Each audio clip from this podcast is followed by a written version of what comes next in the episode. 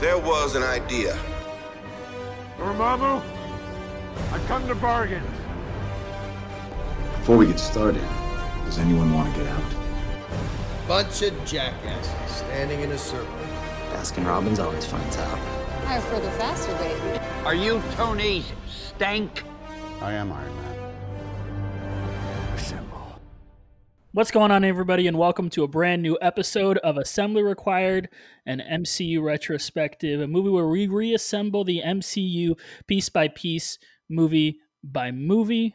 My name is Eduardo, and I have joined today a cantankerous crew of mechanical menaces.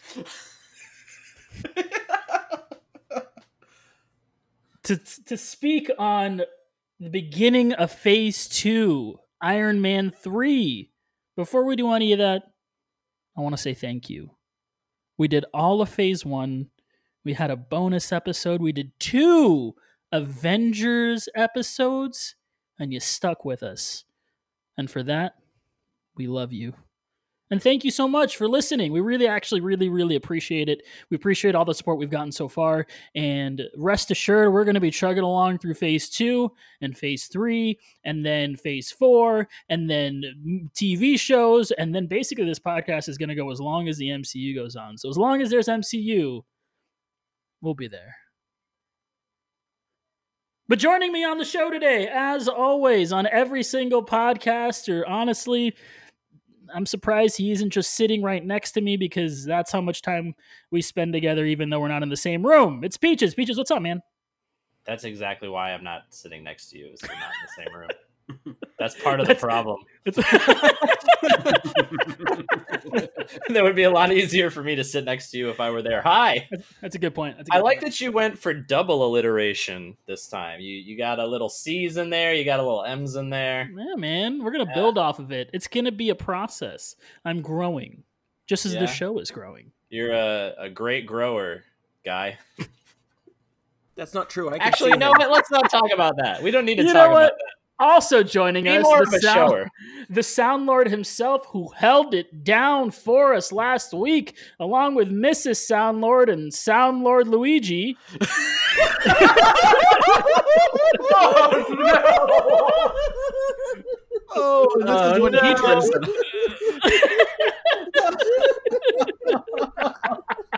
Oh, poor Danny. Chris, what's up, Mamma man? mia. Uh, oh, God, I'm just recovering from that. Uh, oh, yeah, thanks to my brother and, and my lovely wife for uh, kind of running things last week uh, for our bonus episode. It was a lot of fun. It was a great show. You guys did awesome. Thank you. Thank you. Yeah, we had a good time making it. I especially liked every time you mentioned me. Yeah, that was that was a lot. Did you did you Yeah, well, did you appreciate Angela's impression of you at the beginning? I appreciate. She, she literally was like, "Hey, what's up, guys?"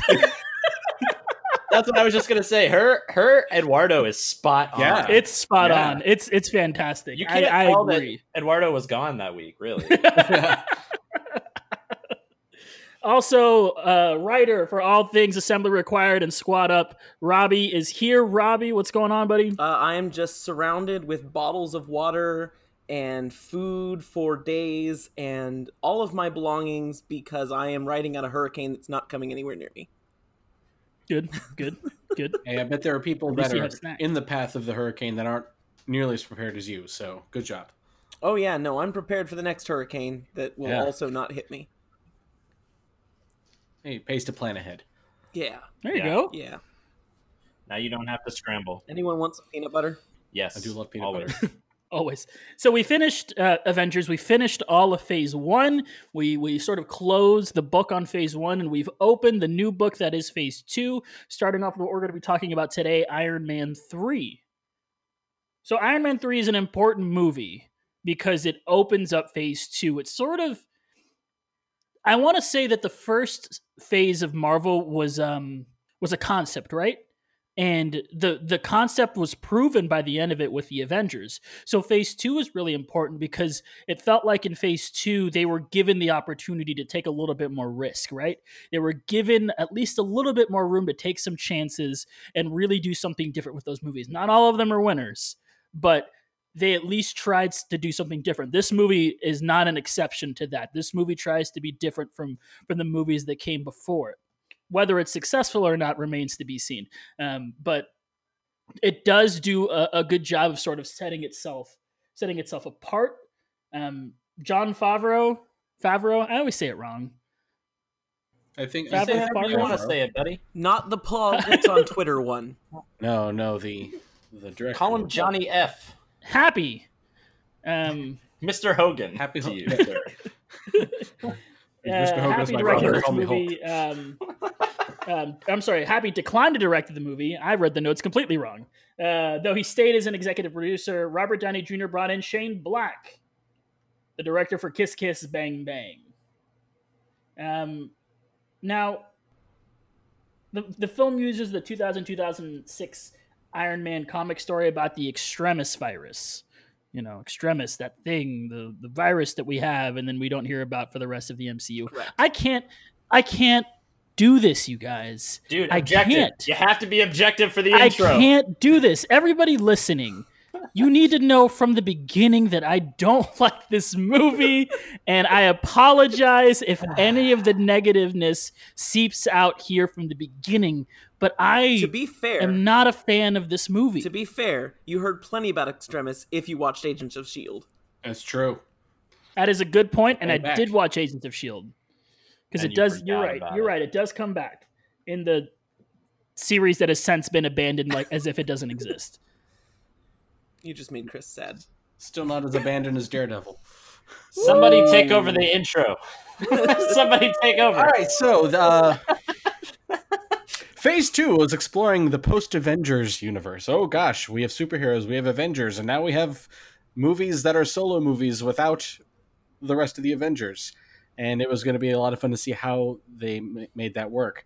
And I remember they had already signed on Joss Whedon to do Avengers: Age of Ultron, so he actually had sort of a an executive. I- don't know if he was officially an executive producer on all the Phase Two movies, but he did meet with all of the directors and writers to make sure that it was building up to Age of Ultron the way that he wanted it to, uh, which it, which was kind of new for them. As you said, Jon Favreau decided not to direct this one as he had directed Iron Man 1 and 2. He still stayed on to be Happy Hogan and an executive producer. Shane Black, who Robert Downey Jr. had worked with in Kiss Kiss Bang Bang, came in to write the script along with Drew Pearce, and then Shane Black also did end up directing it as well. There we go. I got you. Boom. We're in there. We've talked enough about the movie or about the production of the movie. Let's move into the actual movie. Let's move into the meat and taters of this discussion. movie opens 1999. I was eight years old. Stop. In Why would you say that to us? and I'm the same age as Eduardo. But and the movie opens with Eiffel 65. Yeah, it y'all. Yo, listen That is a up. good point. Here's the story. I that is actually what my first note was. Uh, my first note was I thought it was odd that Tony was narrating, and then right after that was, and then I laughed when Blue began. Yes. Can we can we Um, somehow work Blue into Oh, the podcast? Is that possible? Oh, Can I make yeah, that a anything's small possible. sound request? Wishes do come true. So the movie opens 1999 in Zurich, Switzerland. Tony Stark meets botanist Maya Hansen. This pretty little thing, and he's talking about. Um, she's got this project about regenerating damaged plant plants. I don't know why I said that, I don't either. She's a scientist. but it's unstable and results in explosions. She's a scientist, but he continues to objectify her. Oh, yeah. So, in the context of the movie, it fits. Um, Stark also meets a disabled uh, Aldrich Killian, who kind of looks like the butler from Scary Movie 2. Yes. it's my strong Oh, hand. I didn't make that connection, but he kind of does at that point of the Oh, movie. God, That's he does. up, dude. It's a you know what? He does have a huge glow up, so like, good for him. But also, he is rough He- in the beginning of the movie. He had a literal Um, glow up, really. yeah, Extremis does wonderful things. Yeah. Um, Oh, can, can I bring terrible back up real quick? I do want to point Yeah. out. Sorry, we, we just glossed right over it, but there was a brief cameo at the beginning from Mr. Ho Yinsen. Yes. Yep. Yes. that's true. It was uh, the when in Iron Man when he said, "Oh, you know, I met you once in uh, 1999 at a conference in Bern." In Wait, are we in Bern And- and not in Zurich? Oh, you're Oh, right. Jer- You're in Bern. Okay. Did I, okay now I'm now I'm like concerned. Did I get that wrong?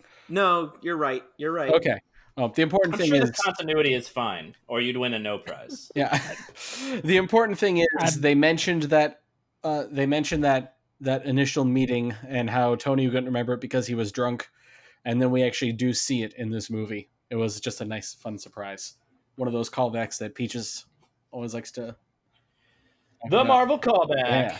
Yeah. um, Tony Stark begins what I think is a series of him being an absolute douche. Here he goes. uh, where he tells Killian that he's going to meet him on top of the roof, and then he just doesn't show up um, because you know that's what you do to people. You just tell them you're going to be somewhere in the middle of the night on New Year's, But- and then you just don't show up. but at this point, he is a douche. That's like, that's like the point.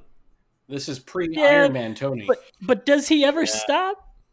He does eventually, and you know that. He But literally I, I saves can't. the world. I can't. I can't fully disagree with you on this one because I feel really bad for Killian in the oh, beginning. Oh yeah, of the yeah. Movie. Like, and I think that's the point. You're supposed to feel bad for him, and it is. It is a very shitty thing to do, though. Like, I know you're trying to get it, Tony, but this guy clearly is just like kind of your fan. Sure, absolutely. Trying to, you know, fund this project that he's passionate about, and you could have just been like, "Fuck off," but instead, instead, you put him on the roof. and created a supervillain. So- and what is the theme Right. of the MCU lately, if not Tony Stark accidentally creates supervillains by pissing them off? Right? Oh, no, wow. you're not And wrong. that was basically the story of Spider-Man: Far From Home. That's a good point. Wait, Um, what? Stark? Far From Home revolved around Iron Man, actually? Okay, I'll back off. A little bit. hey, Stark you don't have to worry about that anymore, Robbie. stand. Woo. Now we're all set. Stark and Hansen have a one night stand with Stark leaving her a note in the morning, and we fast forward um, to 2012. Stark is shown suffering from anxiety and PTSD over the Battle of New York, which happened in Avengers, which we just covered. Um, Stark is obsessed with creating suits. You see him; he does that really cool scene where he has all the, the the parts flying at him, and then he flips in the air as the mask comes in, and he like lands with his fist on the ground. That's super cool. Oof. Um, Ooh, that's a good scene. Mhm. and then Stark's obsession with creating these suits is causing friction with Pepper Potts. Now, we need to talk about the Pepper Potts. This isn't even a note in the movie or in our in our show notes. We have to talk about it because my wife and I share this opinion that I know the dais that I have assembled here does not share, in that we don't think Pepper Potts and Tony Stark have any chemistry, like at all, zero chemistry. The two of Can you- them do not have chemistry. Can you define what chemistry is supposed to be for a, Hey, for two? I don't think I do not think you can. I think Okay, chemistry then is you can't say that they don't have it. I think it works differently for it. each person because chemistry to me, I have to feel it. I feel chemistry between characters. I feel the chemistry between certain characters, and I don't feel them with others. I felt the chemistry between Agent Carter and um, and Captain America. I felt that chemistry. I did not feel. I do not feel chemistry with Pepper Potts. And you don't in Tony this Stark. movie, or you don't oh, like at all. I don't at all. I don't find their relationship genuine. Part of it, and I will be honest, and I'll say it from the top here, I'm starting to realize I don't actually like Tony Stark all that much. Um, I think he's just kind of mean, and I'll talk about it more as we get into the movie. But I just think he's he's sort of like he's he's like fun and like he does something mean, and then he makes a fun joke about it, and then we're like, oh, he made a funny joke, so that mean thing he just did, we can all kind of move past. Okay, as a resident bumbling idiot, because Tony and I have that in common, is that when we get flustered, we're bumbling idiots. Okay, I, I think what he's trying to do in every scene with Pepper, in most scenes with Pepper, and and there's definitely scenes where you can see good chemistry, like the one that we talked about in Avengers when you're introduced to Iron Man in that movie, is that I hated He- that scene. I know you did, and it doesn't make sense to me. But but beyond that, like Tony, as we've discussed, is a very specific type of way, and he's working. His character works towards being a different kind of way. He starts off and continues for a long time to be douche lord, and he works his way towards a more selfless, like companion centered human being. And when he has these conversations with Pepper, it's not that he's like being an asshole and then and he says something funny so we're cool with it. He is he is becoming a bumbling idiot because he knows how to be one way but he doesn't know how to talk to her properly because he actually cares about her and he doesn't know anything else so he's he's struggling to talk to her in a way that he thinks will work because he knows that she's not about his shit like she's not going to fall for his playboy one night stand stuff so he's trying to come up with some sort of deflection with jokes or whatever it is he's trying to do. I don't see how there's how you don't see any chemistry at all. That blows my mind. I think I can understand their motivations and still think that they don't have chemistry. I can understand what the character is, what their what the intention is, what I'm supposed to feel, but I don't feel it. I'm sorry you're unfeeling. I have no feelings towards it. I don't. I'm sorry. I don't know who's going to back who up here on this one, but Oh no, I'm I, I I'm just, definitely with Peaches It's very clear where everyone is Yeah. backing I am- it I am- up. I don't think it's like you know cinema's greatest romance, but Oh like, yeah, but I definitely buy Tony Stark's emotions for Pepper Potts. The inverse, I don't know, but I don't buy Tony Stark's emotions for anybody but Tony Stark. I mean, every time that he's in a dangerous situation, okay, I should stop saying every time because I'm not trying to, you know, statistically be wrong. But a lot of times where he is in imminent danger, Pepper is the first first person he thinks about or calls. Mhm. When they're having those conversations, it ends with them comforting each other or being playful with each other or whatever it is that they're doing. Like I, I don't see how the there's no no vision of chemistry there. It's just maybe not the kind that you would have with a person that you are in love with. It, that's that might be true, but I mean, I think that's what I think there should be some sort of relatability to it. I think maybe that's the problem. I don't find Tony Stark a relatable character to me, and Well, so what I you have to do is you need to become an you asshole. Need to, you need to start being an asshole, and you need to found a weapons manufacturing company, become a billionaire. Yeah, okay, inherit, become a billionaire, start messing around with other women, and then and then you can understand all this. it's just that simple. All of that made me cringe. Just, Same, same actually. we need to move on before we go down a black hole because there's plenty more that We're I'm going to have to say hole. negative about this movie. All We're right, in a let's move black on.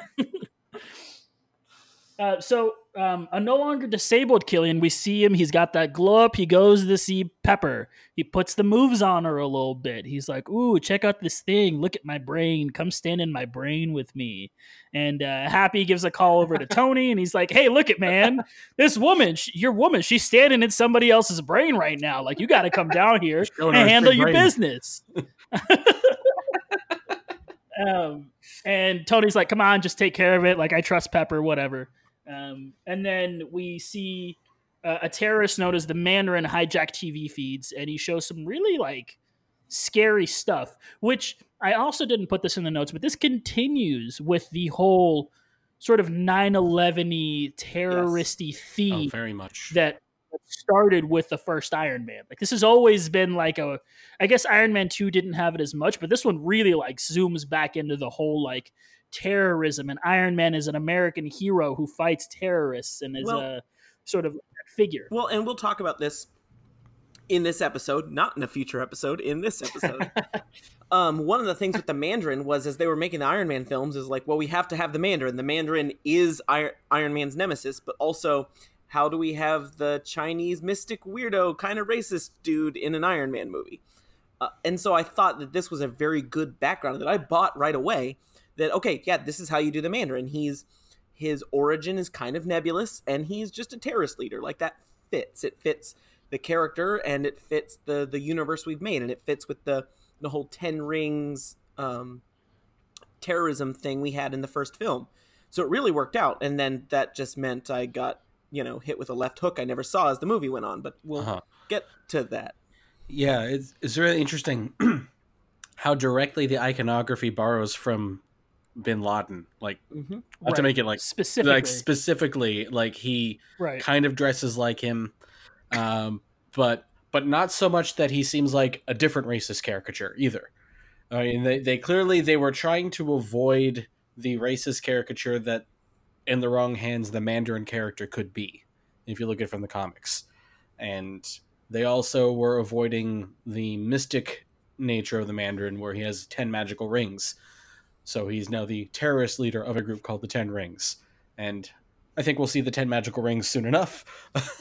but uh, but it wouldn't have really made sense in an Iron Man movie the way that Iron Man movies had been defined up to this point. Right. Uh, ev- even with the Avengers having happened, they were trying to make sure that an Iron Man Iron Man three still felt like an Iron Man movie, which is more Right. grounded than say the Thor movies. Uh, but it was interesting, and I and I he has that line about fortune cookies, and and he has that that it's like a really hard to place accent. It's kind of hard to tell if it's even anything specific or if it's just I sound scary.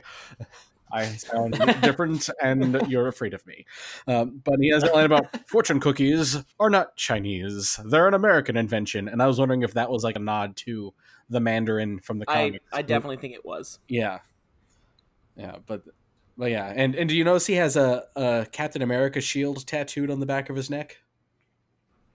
Oh, I did not Yeah, notice that. I did not notice that. Just and and they're just grabbing from all this. You know, that would be a very recognizable icon in the Marvel world as it is now in our, in our world too. But in the Marvel universe, that is a very loaded symbol, so that the terrorist takes that symbol as well. You know, it, it, it really they're just cribbing from all these different things to make this nebulous, nondescript, scary terrorist leader. So the the Mandarin attacks and bombs. Uh, he's sort of been and- and been bombing for a while. He'd been bombing a few places. At least he had been taking credit for the bombs. Um, but the bombs left no residue. There was no evidence of there being a bomb, but places had still been exploded. And to combat this, the president rebrands War Machine as the Iron Patriot. This new this new hero for America. Uh, And Ugh. Peaches, you, you don't like the Iron Patriot? I'm thumbs downing for the for all y'all that aren't in this private video conference with the four of us. Um, You're lost. no, but okay, so this is this is not a this is not a movie thing. This is not a comics thing. This is just a Peaches specific thing. I don't know why, but like my entire life, I've just been really put off by like wearing the American flag on your person. Like I won't get shirts with like American flags on them or anything like that. I don't know why it just bothers me It's and so- flag code. for them. Well, that and. I, I just think it's I just think in most cases it's tacky. I don't know what it is. So- I don't know why I'm like that. And so when they they deck out War Machine in the new colors and he's a flying flag, like I just think it looks tacky. That's all. So That's here's all. what's interesting, and this maybe since the movie needs to exist on its own, this doesn't necessarily change your point. Um, and I don't necessarily know which of you guys already know this, but the Iron Patriot is from the comics. But the Iron Patriot in the comics is one Norman Osborn, who oh yes, who steals Iron Man's tech, creates an armor, and it is intentionally schlocky pro America cr- crap. It is intentionally Captain America, the Iron Man suit, because he's trying to become a symbol to get in with the the United States government. And um, Chris, I don't know, can you remember who did the Iron Patriot take on? He becomes a Dark Avenger. Yeah, he's a Dark but Avenger. who did he? Did he fight off the Skrulls? Oh, I I don't remember. He fights off some invasion or something to basically win over the hearts of America. Did Dark he- Avengers follow up Secret Invasion? Is that I believe so. Yeah. okay? Then that's probably what it was. So that that whole that iconography is intentionally supposed to be uh, campy and weird because it is literally a psychopathic bureaucrat doing what he thinks will make him popular. Um, and Or to a degree, follow- he's correct. But Well, um, they nailed Campy. what? They nailed Campy. Yes, I thought. absolutely. Now it works weird in this movie because in this movie they were just saying, "Well, we got to have the Iron Patriot in the MCU because the Iron Patriot was actually a, a very you know popular thing. Believe it or not, Norman Osborn having Iron Man armor was really popular and hilarious, but um, and kind of scary. So they needed to have the Iron Patriot in the movies, and they didn't know how to do it because obviously at this point they didn't really have access to certain characters. Um, Yeah. and now once again they don't have access to certain characters so so this is what they did it was just a nod to this comic book um character i don't And necessarily to- disagree with you that it ends up being weird in this movie although i also think it kind of works in this movie like in this movie, he's serving the same thing of look, we're America, we're gonna stop the Mandarin with our patriotism. I don't Yeah. think you're supposed to think it's it's cool. I think you're supposed to think it's campy and weird. Oh, the whole point. War Machine Well, rocks. Iron Man thinks it's lame. Yes. Iron Man thinks it's lame, so I don't know. He might not be the only one. So remember, remember- when? Go ahead. Oh, I I just remember when this movie came out, I was like when they had the Iron Patriot, I was really excited. Like, oh, did they find a way to have Norman Osborn in the MCU? And then then it wasn't in any way. So remember when Pepper and Killian were standing in his big old brain? Happy didn't like that too much. So he followed Killian's assistant, uh, Savin, to the Chinese theater where he's making some sort of shady drug deal with this uh, retired veteran who we find out is a veteran and um, gets confronted by by this gentleman, not the veteran, but Savin himself. And the veteran takes some what looks like some drugs. He takes a huff of something and then explodes. Um, Happy ends up getting very, very injured. Um, and Tony Stark is not happy about this.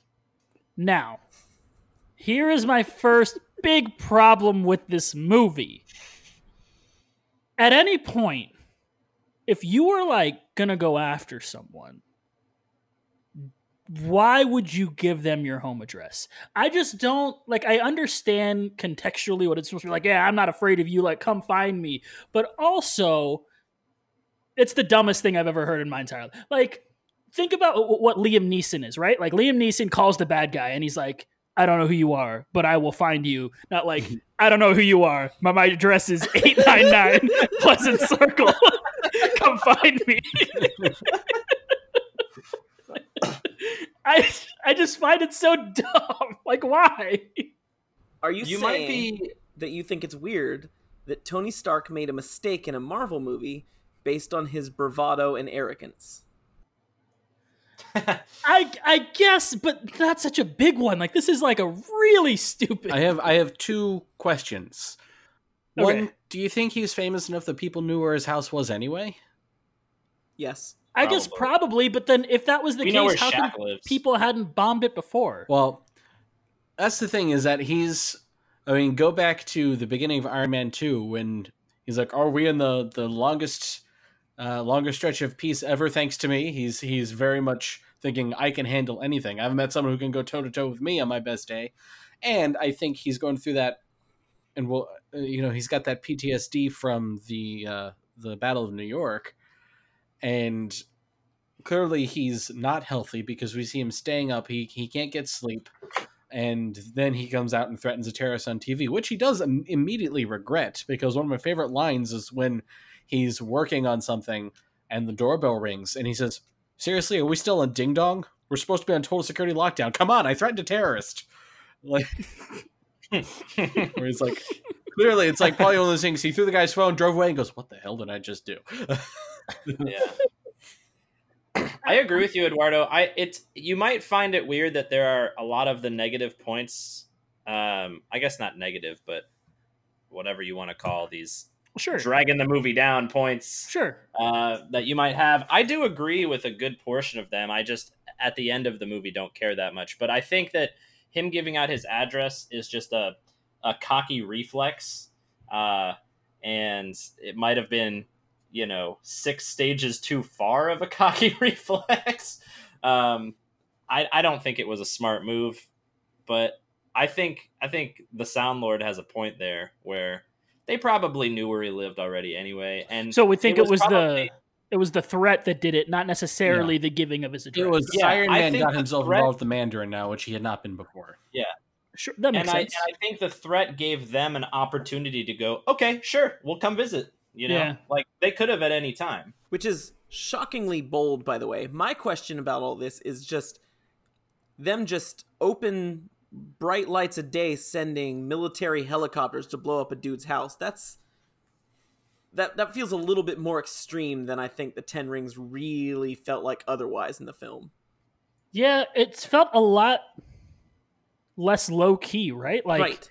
they it seemed to be like a small like band, and then all of a sudden they had like attack helicopters and were like blowing like at like it's it, it almost seemed out of nowhere. Bombs mailed to his house, that sort of stuff. Yeah, yeah. No, no, no. Helicopters with missiles. Like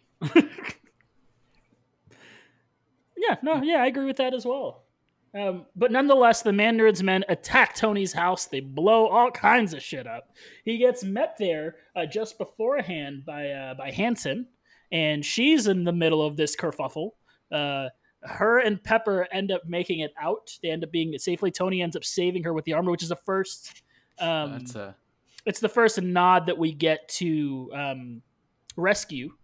Mhm. It's it's kind of what sparked people being like, oh, we, we want to see rescue in the MCU now because they saw Pepper in the armor, and so we end up getting that payoff over in Endgame. Now the the, the whole thing falls. Um, Iron Man falls with the wreckage. He passes out, but the suit rescues him. Now Peaches, we Hi. talked about how the suit went on to Pepper and saved her, and then it went back to Tony. At what point did the suit start working for just anyone? Yeah, that's so that's that's gonna be one of my like this is weird, but at the end of the movie I don't care situations. But it's it's still weird because they have that whole scene that we already talked about where he's dancing around and testing out his suit coming to his body parts that he has very distinctively injected himself with like some sort of reader for what part is supposed to go to where, right? He's got it on both forearms. I assume he also did it everywhere else that he has suit parts, right? They probably didn't show him stabbing himself in the forehead with a needle or in the crotch or whatever, but he probably did. And then he calls the suit and it attaches to Pepper, which is cool. And but maybe I don't know. I feel like Robbie or Soundlord have a better chance of having caught the dialogue that I maybe missed. But is there any point where No, they distinct? There's not where they're distinctly like he no, can I had point the to same problem. and it goes to them. I, you and I feel very similar about this film to the point that we have similar enjoyment of the film and also Yeah. the similar problems with. And I and I had this even So- in Iron Man two and didn't bring it up, but like it was never and and obviously War Machine is in the comics, but in the film universe, it's never explained. He doesn't have an arc reactor. Well, how is he bo- powering the suit? Like what what's he doing with this suit here? And I had the same thing with this. All of a sudden, everyone in this movie's got the suit. Well, wh- what what Well, okay, so the arc reactor thing doesn't bother me that much because he could have, and he didn't for the rescue armor. So, or for the for the Mark was it 82? 42. 42. Mark 42. Sorry, I Right, knew it that was ended in two. specifically after they'd removed that from his his Yes. character. I think But what suits about, can um, exist without the arc reactors, and that's fine. I'm just more. I'm I'm weirded out by the fact that he is technically still in like testing phase Right. of this suit of armor, and then it covers Pepper entirely. And then even more so, it's weird to me that when he gets pulled into the ocean by the wreckage of his house, that his glove is able to detach from his arm, grab his other hand, and have Right. enough thrust to pull him out. Right, of the that's not how. Like, physics work. Mm-hmm. Like, Right. if and I know it's a movie. This is like a, a, a super nitpicky over analysis of that scene, but it's, like the suit is just kind of its own weirdness that you have to just kind of ignore it, or it does, or it right. would ruin the movie by not making any sense at all. Yeah. Do I sound crazy? No, I agree. It's not going to make me feel like Eduardo, but I agree. Yeah. yeah. See, I, I guess I was under the impression that he had started building arc reactors into the suits at this point. Sure, Yeah. possibly. Give me one one line of dialogue explaining that, and then that kind of removes the specialness of the character, which is, you know, he's got this thing in his chest, and he uses that to also have super powered armor. Does he have an arc reactor on in uh, Civil War and Age of No, Ultron? because at that point, at that point, he would have been building them into the suit Right. because he got it removed from Yeah. his Right. chest. but was did he still have one on, or just he just didn't have anything there? He was, I think he had one that he could wear, that like the suit could either attach to or come out of, like like in um. sure. We need to bring this up because I can't even think of it. I want to know if he is wearing it because it'd be like the world's most expensive gold chain that he's Right. wearing because it's just like an accent piece at this point. The turnover chain. right. Don't But- you don't you get started on that? the, the, the suit saves Tony nonetheless, Somehow. and he ends up in rural Tennessee. Good old Rocky Yeehaw. Top. He is Oh, why? Why are you Um, doing this to me woo! today? where a uh, or a similar explosion um, to the Mandarin attacks, but not credited to the Mandarin attacks occurred. He had already done some research about this, about the attacks, because he had been looking into what happened to Happy. Uh, the suit loses power. Tony gives a call over to Pepper. He's like, "Hey, look, I'm safe, but I need to stay away from you to keep you safe," which makes sense since you gave out your address and put her in danger in the first place. But good for you. Um, he meets ten-year-old Harley, sweet, innocent Harley. The nicest kid. Literally just the nicest kid. Couldn't be any nicer. At one point, he's like, My dad went to go get lottery tickets. And, you I guess he know, won. I guess he, won. I guess he won because he hasn't been back in how many years? I think it's like 10 years. And or so whatever. that, I And guess then he won because that was six months ago. And Tony looks at this kid and he goes, Dad's leave, man. You don't have to be such a pussy about it. He's what? Okay, you can like this movie, but this part is just gross. Like it's it's it's the worst. Not worst. necessarily, know how to relate to people. Not necessarily defending that exact choice of words from Tony Stark, but I, the fact that the way the kid phrases it, it when he says, "Well, where, where are your mom and dad?" He goes, "Well, mom's at work, and my dad went to go buy lottery tickets, and I guess he won because that was six months ago." Uh, the fact that the kid is a joking about it, I mean, because you don't tell it that way if you're. I mean, yeah, he's sad. He's clearly very sad about it, but you either you either you don't say it that way if you're wallowing about it. You're you're Right. a getting through it with humor, and b he's laying it on thick because he's trying to play up the whole "I'm an innocent little boy" thing, uh, and I I think it's fun personally. I so I wouldn't necessarily call the guy pussy, but you know that's I think that that I don't have any pro. Okay, this is. I don't want to sound like an 80 year old man who doesn't like the word fart. Okay, say sorry, Robbie. Say fart all you want, but I think. No. But I, but I, but I think that like pussy is an insult in uh, in a movie in general, but specifically in an MCU movie where it's you know trying to be a more family friendly experience for the most part. It's just such a weird choice. I felt that way about Venom, even though Venom wasn't actually in the MCU, but it was said in Venom. It's said Yeah, in this. I don't think that it's necessary. He could have called him a wuss, and that's just as close. And and I don't like I said I don't have a problem with the word. It just doesn't feel family feel friendly. yeah the word choice. It, And it, it- makes you go. Uh. yeah. It's a little extreme for this I- type of But movie. the sentiment think- is what I think. No, go ahead, Eduardo. Because I was about no, to I, speak if the, sen- the sentiment can be important, but the word choice is just as important. It like compounds like how I feel about Tony Stark. Like that word choice is just like it just sort of magnifies what I was already feeling about Tony Stark in this movie was that he's not a good person. I mean, like Chris, like I, I guess I sympathize with your point, but I also think about like if my nephew came up to me who's like six years old and was like, we were laughing about him like stepping in poop, and he was like, "Ah, I stepped in poop," and we were thinking it's a joke, and I'm like, "Ah, don't be such a little pussy about it." like I wouldn't do that. But there's you know, like I don't think I would do like it. Just even if the intention is there, it is a weird scene, and it makes Tony look like just a huge asshole. So to me, there's know what a else is- between I'm I'm being an open jerk to this person because I do not care about them, and I don't know how to relate to humans because I'm a flawed hero. Because he does ultimately get along with and care about and take care of Harley. Like he absolutely ends up forming a relationship with Harley, and from the start is not actually trying to be a punk to him. He just genuinely does not know how to talk to people, especially not hot women.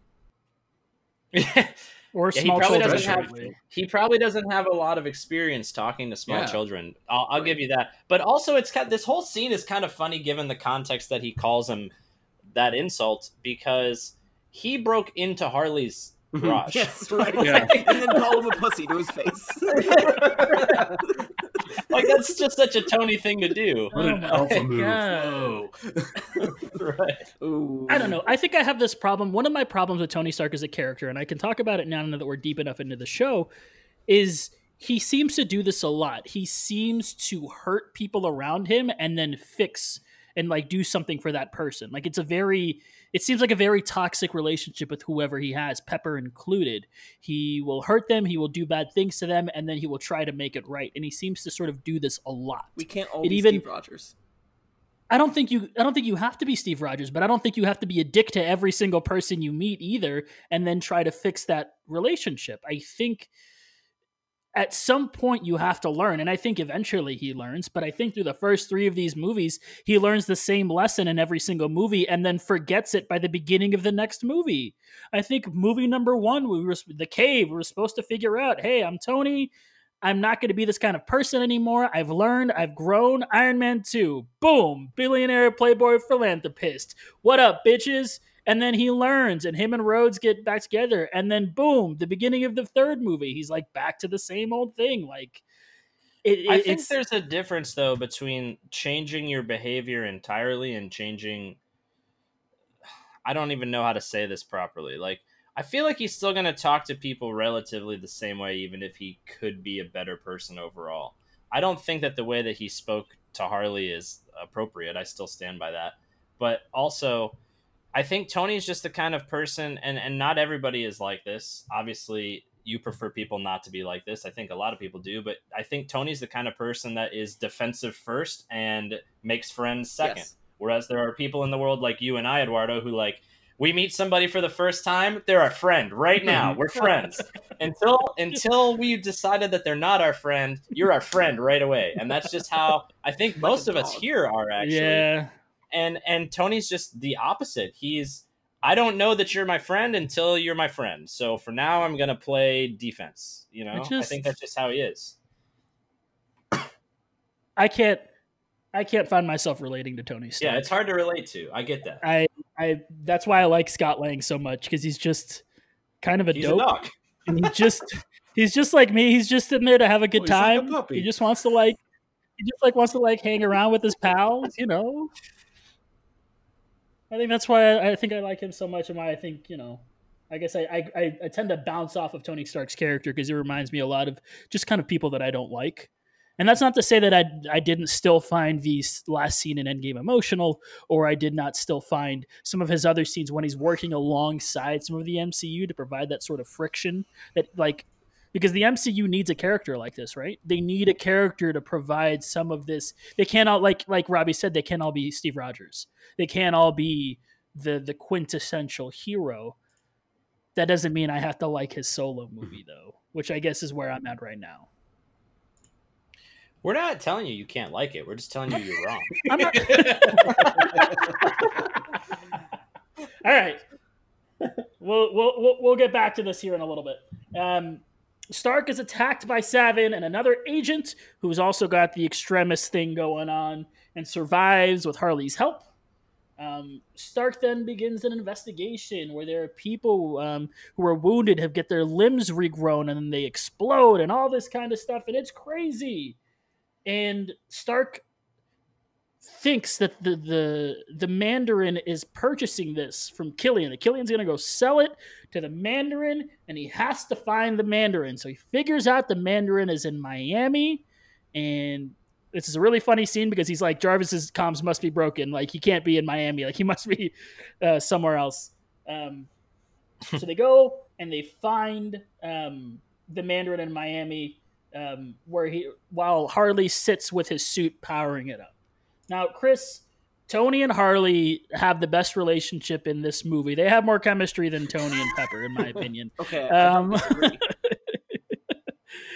but they uh, they just play off each other so well. I almost wish we would have gotten Tony's daughter a couple movies earlier because I think Tony Stark as a father would have humanized him so much for me. Now that I Mm. think about it, it would have made him a little bit more palatable. But specifically, his relationship with Harley is probably the purest thing about this. yeah, movie. I except when he calls yeah, him a except for that. But again, word choice aside, the two of them are needling each other through the whole thing. And and there's something about Harley that like instantly speaks to Tony. And I don't know if it's the potato gun or what, but Tony sees this kid and he's like, "Okay, this this is this is me." Uh, there he he sees a kindred spirit. He he knows right away that someone at school is bullying him, and he gives him something. He gives him one of his Iron Man weapons to stop the bully. Not non lethal, uh, but it uh it repels bullies or whatever whatever he says about it, or discourages bullying is uh the phrase the phrase he Mm, used. yes. And I don't know. There's just something about their their relationship, and when when he okay, so the kid is like intentionally triggering his PTSD. Like, hey, does this remind you of uh of the wormhole in New York? what a jerk! No, right? Like, the, kid, the kid is the kid is bad too. Oh yeah, he doesn't understand. I, I think sometimes though he might just not understand it. I think he starts off not understanding what he's doing, Yeah. and then he gets it, and he Yeah. keeps doing. I it. didn't say New York, which you just said now when when you denied that you said it. Yeah. And then at the end, when he's giving him the sad face, like, "Oh, uh, everyone leaves me. You know, we have a connection." And Tony calls him on and says, "You know how I knew? Because we have a connection." And he drives away. But at the end, you do see that he he upgraded his garage. Harley clearly likes him enough to come to his funeral uh, in in Endgame. For everyone to say, "Who's that kid?" Yeah, so we can all like read the article two days later and go, "Oh, it's the kid. That's the guy. He's tall now." but uh, but yeah, no, I I just think it's fun and it's Tony being awkward around teenagers and, and around kids is has become like a theme because we get that a lot with Peter Parker uh, through Civil War and and, and Spider Man and Infinity War, and then and then you see how he's grown into a father. It, it, it's almost like this subplot that we didn't know was happening. This little character growth that culminates in him being a dad to his daughter Morgan in Endgame, which we don't get much of, and I do wish we'd gotten more of it. But what we do get, you're like, oh hey, he's he's actually a good dad. Who would have thought that? And I think it all starts here. Yeah, I agree. What if Harley is the next Iron Man? Iron Lad. Iron Lad. Oh my goodness. What if He's the not- real He's Iron a made for the movie character, right? What's that? Is he a made for the movie specific Harley? character, or is I- he? I think I think so. so. I don't think he has any comic analog. Okay. Okay, What if he the- will not be Iron Lad. What if the real Iron Man were the memories we made along the way? Listen, that's only some of us get that right now. but I thought it was funny, so All right.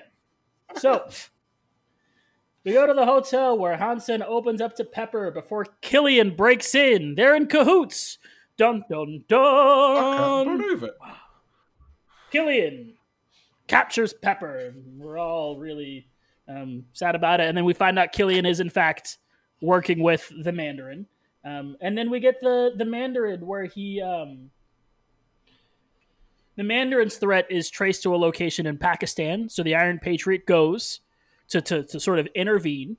And turns out he's not actually in Pakistan. And um, one of the extremist people come out and they kick the crap out of uh, out of Rhodes, out of the Iron Patriot, and they capture him. And that's where we end up in Miami.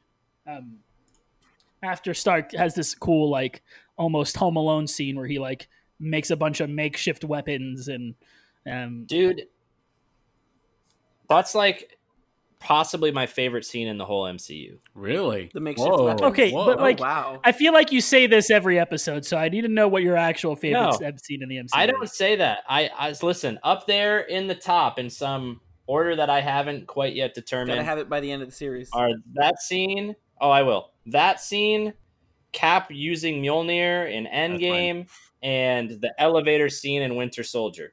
They're all up there, and this scene is cool to What me. about You uh? know- You don't like me when I'm angry. You don't like me when I'm hungry. what? You literally said Oh, it was yeah, your no. favorite moment in the No, no, no. MCU. You're right. You're right. The Hulk thing. Yes, that's there too. I'm sorry. I'm just thinking about Iron Man three right now. Okay, and then Oh, you put I'm me on the spot. It's a, there's a lot going on. okay. I just love that scene. I don't want to gloss over that scene because it's so it's so damn cool. That's such like a and I'm sorry if you put this somewhere else, Robbie, but that is just not. such it's such a moment and and this scene and the one where he's in Tennessee and he fights the extremist Homeland Security lady are two scenes where Tony is fighting people where he is not Iron Man. He is Tony Stark and he is using his brain to do all of the fighting. So Um, in the scene in Tennessee, he lures her into the back of the restaurant where he set up a bomb and then explodes her. And then in this scene, he goes to Lowe's or Home Depot or whatever department store he ends up going to because Harley on the phone is like, "You're a mechanic, right?" He's like, "Oh, Mhm. shit, yeah, I am a mechanic." And then Home Alone's all this stuff. Like you're right, it's it's Home Alone, but it's it's amazing. It's a cool. You're scene. absolutely correct, and I think that perfectly segues with points that both Chris and I put in here, and Eduardo also put in a point that um, maybe does not agree with us, but I'll, I'm going to interrupt the host and have me and Chris go first, and then he can rebut if he desires. but I have a really good quote for exactly what you're saying, because because what you just said Rebut. is these scenes are Tony Stark being smart and being clever and and stopping people and saving the day as Tony Stark. And um, Kevin Feige had did I pronounce his name correctly? Feige. Feige. Kevin Feige um, had a quote before this movie that I think sums up a lot of why I like this movie, and it was um, Iron Man 3 is a full on Tony Stark centric movie, and I'll tell you because your good guy is very much inspired by the first half of Iron Man 1. Metaphorically, we're not going back to the cave, or metaphorically, we're not going back, or I'm sorry, I'm emphasizing incorrectly. Metaphorically, we're not going back to the cave, there's nothing like that, but we've always said, let's get Tony back to the cave which is he's stripped of everything. He's be- his back is up against the wall, and he's got to use intelligence to get out of it. Just what you just said. Uh, he can't call Thor, he can't call Cap, he can't call Nick Fury, and he can't look for the helicarrier in the sky.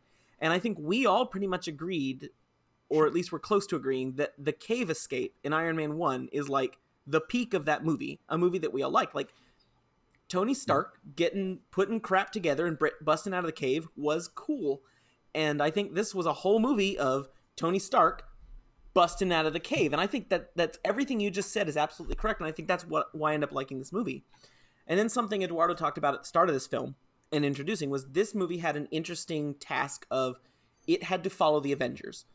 You know, we watched the MCU build up to Avengers, and then we saw Avengers. And when Avengers came out, this is something we talked about in the last uh, set of episodes, was at least the non Larson episodes. Um, was that that proof of concept worked. They had successfully at Avengers triggered off this fandom and shown that this concept works, that this universe was going to survive and be good things. And then with Avengers, it obviously there was okay, now what? What you going to do now? And that's what Iron Man 3 had to be. It had to be the first post Avengers movie. Uh, and and that that's a very difficult um, thing to do. And That's and heavy. Frankly, I think it's impossible. And so I don't think they tried to be, hey, let's top Avengers with Iron Man 3. They tried to be, okay, Avengers happened. Let's go do something different.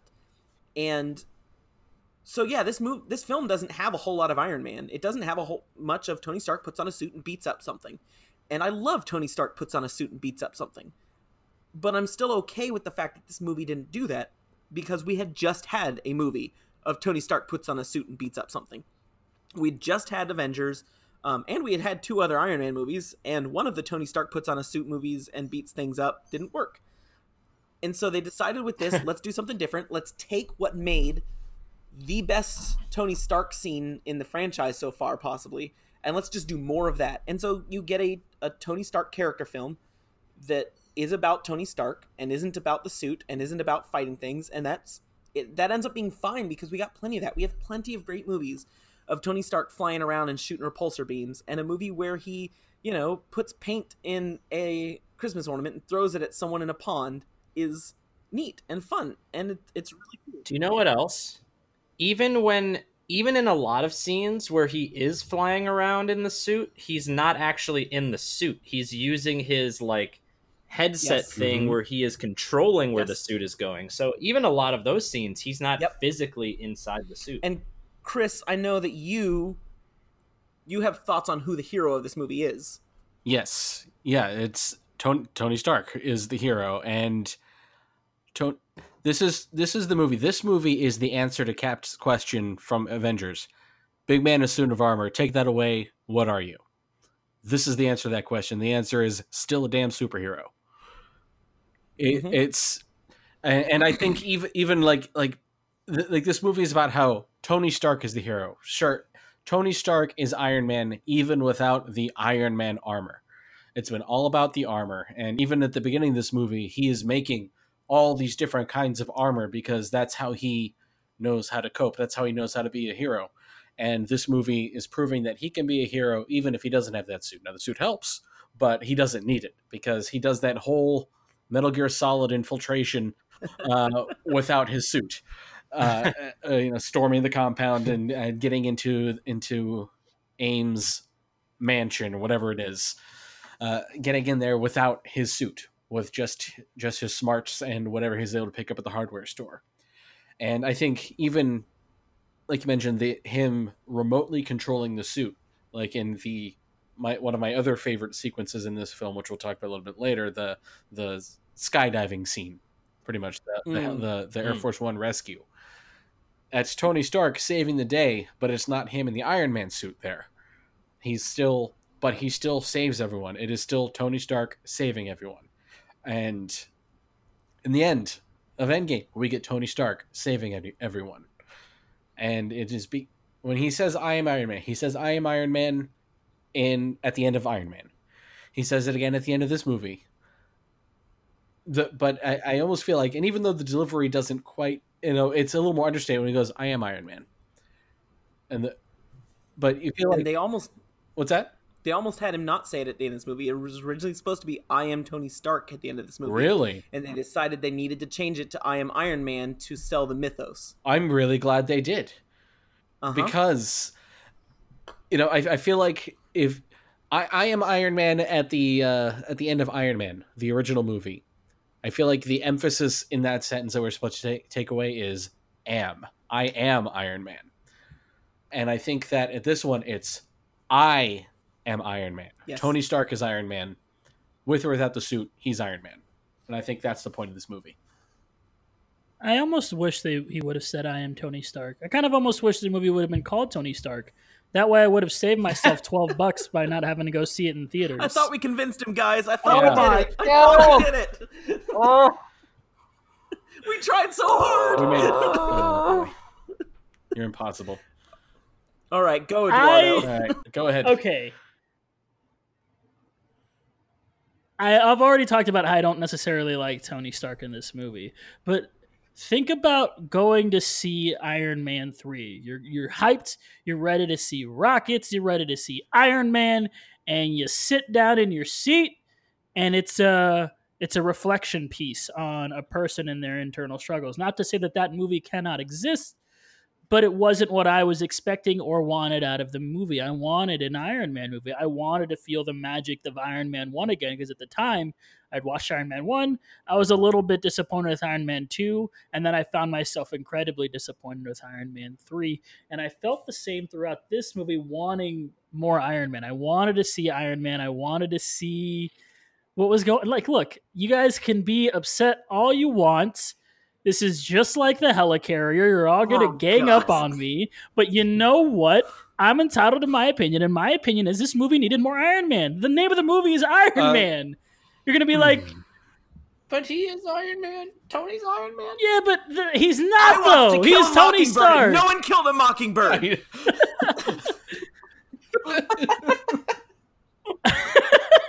Catch 22, they didn't catch anything. I, Let alone 22 of them. Atlas isn't Look. even in this. I don't know what you're talking about him shrugging. I will I will agree that part of this has to do with how I am not a huge fan of Tony Stark. Um, but the other part of it is definitely the fact that there is not a lot of Iron Man in this movie, and it has to do with Tony Stark and his relationships. I don't find Tony Stark as a likable character. I don't find um, his relationship with Popper, uh, Popper, uh, Popper Pepper, Potts. well, she was Popper, and then she married him and became CEO. Popper. I hardly know her. Um, but uh, What is happening? Chris's mom listens to this. you know what? You know how many times we've said pussy in this show? I talked about how I don't like Tony Stark. I don't like his, particularly his relationship with Pepper Potts. I don't find any of that engaging, which only exacerbated how I missed Iron Man in this movie. I don't. I missed him. I missed him being part of the movie, and I think Iron Man is just one of those characters for me that works best with other people. He works best alongside other people. He worked better, which we'll talk about. I can say it now. I think he worked better when he had Rhodey alongside him, and he worked and he had him to bounce off of in Iron Man 2. I think he worked better. He works better with other people than on his own. I think Tony is one of those characters that brings out the best in other people, but the way he does it is by not being a good person himself.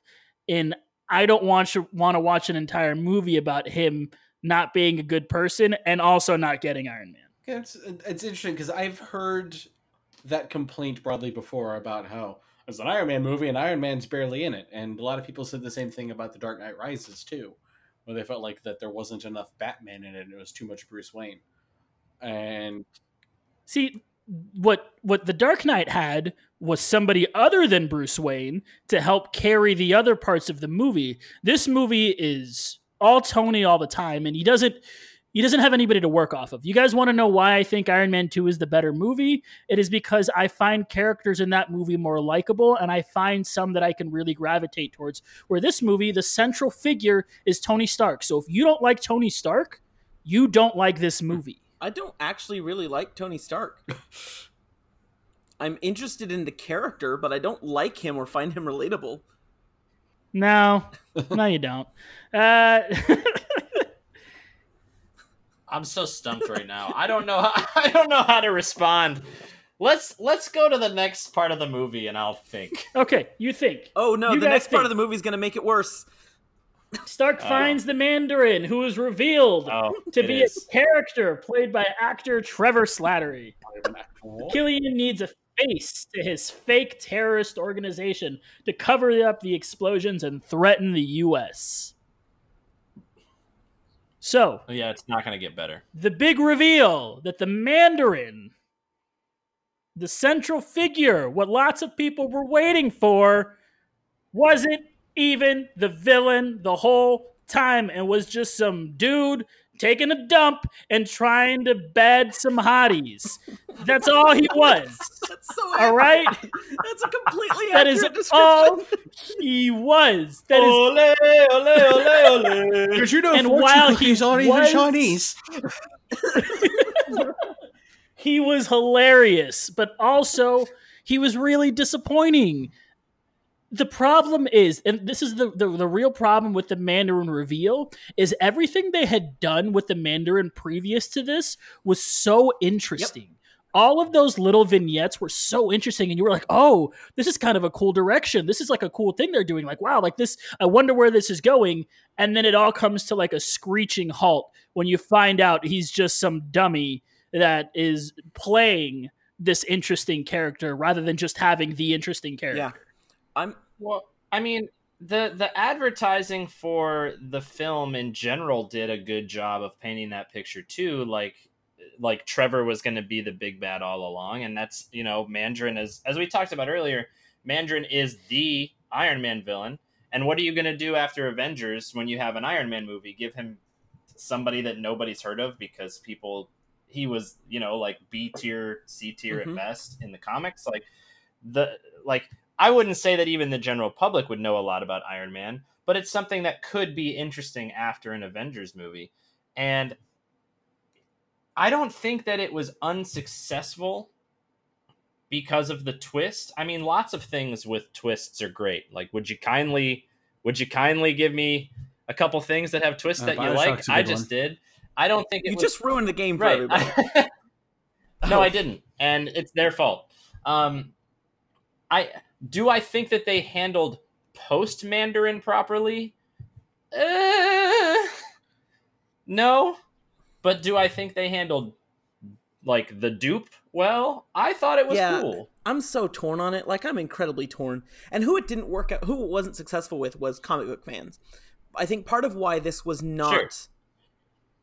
super popular Um, and and I'm sure you guys remember that the internet screamed about this when it happened. And I remember I remember people saying that the twist in Iron Man three was awful, and I legit thought it was just that Maya Hansen when when Maya Hansen ended up working with Killian, I thought that's what it was. I'm like, oh, that's not so bad. And then then I got to this Mandarin thing. it it Ben Kingsley's Mandarin up until the twist has just and it's not fair because it's Ben Kingsley, but just such screen presence. Like he that that villain that was not even really the villain was one of the best MCU villains because he's just so good. There's so much gravitas. It's so threatening, and he just pulls it off so well, and it's so cool and so so legitimately terrifying and interesting and a, a, a great way to make the character without the whole Chinese mysticism thing. You know, you know the the, the you know um, racism and, and magic that just didn't Yes. really work. Sure. It's like it's like Sure. the the Christopher Nolan take on a villain and making them work in a universe. Like that's Yeah. a lot of what this movie That's was. that's a great Right. Yeah. It feels like it's from like the Dark Yeah. Knight. Um and so it was so great. And so I love that. That said, kind of like what Peaches just said, twists can be good and I actually think it was a good twist. I think it was clever. I think it worked within the film. Um I, I think the whole front guy for how do we explain these explosions away, I think that was brilliant.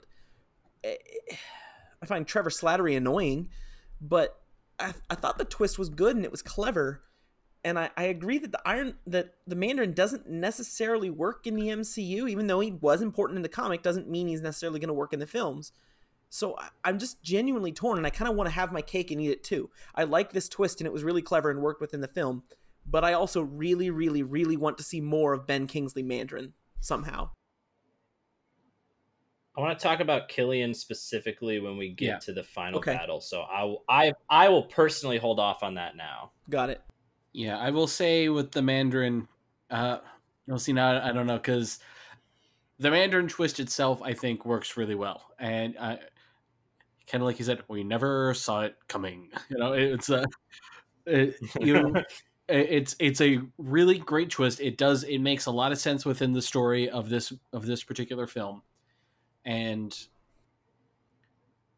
it, it works. And you know, it's like we said that the Mandarin as a comic book villain is iconic to comic book fans. But we have to remember that even though Iron Man is one of the biggest superheroes in the world right now, because of these movies, it's because of these movies, and most people didn't know who the Mandarin was. So for them, this was just a twist. And a lot of them probably went home. A lot of people went home, looked it up, and go, "Oh, that's not how it is in the comics," and were probably surprised by that. And you know, we we've talked about how it's okay to make changes from the source material, and I think this was a good change, especially given, as we said, the whole Yellow Peril aspect of the mm-hmm. Mandarin and how that could have been very uncomfortable. And I think it's interesting. We talked about the Marvel one shots a little bit previously, but there was that All Hail the King one shot, which brought back Ben Kingsley as Trevor Slattery, being interviewed by a journalist who it turns out is a member of the Ten Rings, and he kidnaps him out of prison and says, "We're going to take you to meet the real Mandarin," and he's not, and pretty much implying that he's not happy that you stole his gig, which was the first hint that oh, there is a real Mandarin out there somewhere, and whether that was just Marvel going, "Hey, this would be fun," and Drew Pearce, uh, who co-wrote this film, wrote that one shot as well, and he might have even directed it. But I read an interview with him where he said, you know, this wasn't Marvel trying to course correct to make the fans happy. It was Marvel saying, "Hey, Ben Kingsley said he'd do this. We want to do more with Ben Kingsley."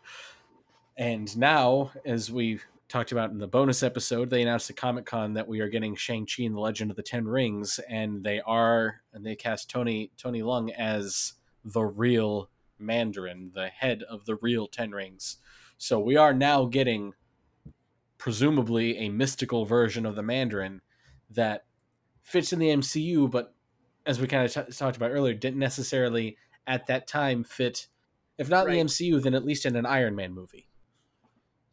And I think, as someone who wasn't necessarily that upset about it, I was a little disappointed. But speaking for the comic book fans that were outcrying it, I think it was just we've talked a lot about how the Phase One of the MCU was so much. Oh my goodness, they actually respect the comic books and they're actually going to use stuff from the comic books. And then this kind of felt like, uh, okay, they're making fun of something from the comic No, no. I've got a good analogy. Okay. All right, Chris. All right. You and me, All right. mano a mano. Say you're sitting down for a Nintendo Okay. reveal, and that and that Donkey Kong one comes up, and they show Banjo Kazooie, and then it ends up being Duck Hunt? um, Duck Hunt, and then the trailer ends. Oh, Now, I wanna cry imagine now. if that was how you felt about the Mandarin. You're like, oh my God, they're doing it. They're doing it. It's really cool. This looks so good. It looks so. I, Wait I a second. I understand that analogy, and I think that's a decent analogy. the the The difference is there was an in story reason that they did this in Iron Man, whereas that would have just been trolling. Fair. That would have just been, would have just been really rude. I would've and broken the switch. retrospectively, you got Banjo. Well, we'll get Banjo. Right. And retrospectively, Yeah, yeah, yeah. we're, we're, gonna, gonna, get, Mandarin. Sure. Yeah. yeah, yeah. Right. No, that makes sense. Um, look, I I think that the the biggest reason that I think uh, uh, Robbie's already echoed this a few times. The biggest reason that I am uh, not a fan of the turn is because I really enjoyed what Ben Kingsley was doing with the role. I thought it was really interesting. I thought he made a really compelling villain, and so it's sad not to get more of that. But the show must go on. Indeed. Killian captures Stark. He's sitting, he's got him captured, he's chained up, and he, just as villains do, reveals his master plan while he has the hero tied up somewhere. Uh, you know, it's like a, it's like out of like a James Bond flick. He's like, "Oh, I have you tied up now. Time to tell you every single Yeah. detail of my plan." They they were actually benchmarking James Bond for making this movie to the point that originally it was going to end with Savin being the final conflict in the James Bond tradition of, you know, the the henchman comes back at the end. Huh. Yeah, they, Oh, they, it's it's not a coincidence. This film Oh, is he- supposed to be a James Bond movie. He ain't coming back from that. So Killian shows him that he has injected Pepper with Extremis. Hansen tries to to barter Tony's life with her own, and Killian just straight up shoots her, just in the chest, just pop, pop, pop. Guess who? Uh, Killian um, then breaks James Rhodes out of his um, his Iron Patriot armor, and then sets off to see the president of the United States President of Warren Ellis. Uh, no. America. Um, Tony is having a conversation with the guards and is like, "Y'all better get ready." And then he puts his hand out, and then he just kind of stands there. And then we cut, Hey, Ponytail Express. and then we cut to Rhodey kicking some butt, and then we cut back to Tony, and he's just standing there with his hand out. He's like, "Any second now, we're gonna get in there." And then we cut back to Rhodey, and he's like, "Ta ta ta! Look at me, boom boom!" And he's like flipping, and like he's like taking dudes out from behind, and and he like jumps over a wall at one point. It's all super cool. And then finally the first bit of the armor shows up, and wouldn't you know it, once Tony gets the armor and becomes Oh, Iron Man, the action Okay. sequence. okay. In this particular situation, he was tied up. Of course, he needed the armor at I this was wondering point. why Why we were couldn't he building just- up to this so much. why can we Why just couldn't MacGyver why his way couldn't he- out? Yeah, why couldn't he have just known Oh. that he was going to get tied up, He's built a so bomb in his ear? He's so he could smart. have built he a make. mini bomb in his ear. he puts and then put paints his ear in. Uh, his... he puts paints in ornaments. He's so smart. Why can't he just get out of this? Dude, that's a bad. Go back to your last analogy. This one's bad. This one's not good. So Dude, that fight scene is awesome. He gets one glove, he gets one boot, And he then he murders people. Everybody's. He does. He murders a lot of people. Are you going to segue into this part? yes, Yeah. he murders so Because- many people. so so i'm not i'm not necessarily bringing this up for the like tony kills a lot of people side of this because i think that in every movie so far one of us or at least as a collection have decided you know eventually marvel starts not really killing people and i can't figure out what movie that that happens in because tony just straight up i mean he kills everybody in this entire compound except for the guy that's like yo these guys are weirdos i don't even like working here and then he waves them goodbye. And then later, when he infiltrates the plane and and confronts Savin, he he beams him Unibeam. through the chest and and puts a hole in this man's body and says, "Good luck getting up from that." Like lots of people continue to be murdered in the MCU. I don't know which film it I will think it's stop gonna end up being I mean, Ultron. it doesn't ever stop. But but visually, it stops being as graphic. It must be later on because we all have this in our head that eventually it stops being as graphic. I don't know. It hasn't happened yet. No, I agree. Maybe and it's Thor. actually one. Thor, it, Thor, it's not that This is actually one of the things that I deleted from my personal notes. This same statement of like I'm watching this, I'm like, wow, this movie is grisly. Like there's some there's some rough death and lots of it in this movie. Like uh, and and Maya Hansen dying, like that's a lot darker Yeah. than than like that's actually a pretty sad and and brutal death that you're not gonna see much. Oh, in the the MCU. earlier in the movie in the bar, that the whole fight Oh, scene in the bar, yeah. Yeah. She like rips the she like rips the organs out of the, the sheriff, sheriff, right? And then her death Yeah. is her death is rough. She gets blown up in the into power lines. onto a Yeah. power line. Yeah. No, it, it it's uh, it fits the tone of the film, but this film is much more like like Daniel Craig James Bondsy than most uh most MCU. But yeah, that scene anyway, like don't shit on that scene because that scene's so good. There's actually I'm not. I'm there- saying I, I- enjoyed the scene because we got some Iron Man. I know. if there's if I could go back if I could go back in time and buy something that is probably no longer available, um, you guys know about Hot Toys? No. No. It's like an action Learn figure uh, company. They make really realistic Oh, yeah, action yeah. Figures. heard of them. Um, look them up whenever. Hot Toys. It's really cool. The The coolest hot toy I've ever seen from them is called the Mechanic, and it's Tony with the one glove and the one boot, and some of the things that he made for the compound, like flying through the air, and it looks exactly like Robert Downey Jr. because the hot toys are just really good quality. If I could go back in time and buy one thing that I did not buy when it was available, it would be that hot toy. For any listeners out there that want to donate to the show, that's that's what Peaches Uh, wants. That's a don't. Here's that, why though, I've heard of hot toys. Uh, there is a rumor, and I don't know if it has been confirmed or not, that the uh, new Rise of Skywalker poster, the Emperor in the background, there's a rumor that that is a photo of the Emperor Palpatine hot toy. That is, I will buy that. I will Oh, are buy you that serious? yeah. Well, they're very realistic. Like they're really good looking. Sorry, Anyway, that's for our Star Wars podcast, though. no, no, no. That Oh, was please go on about how good looking they are.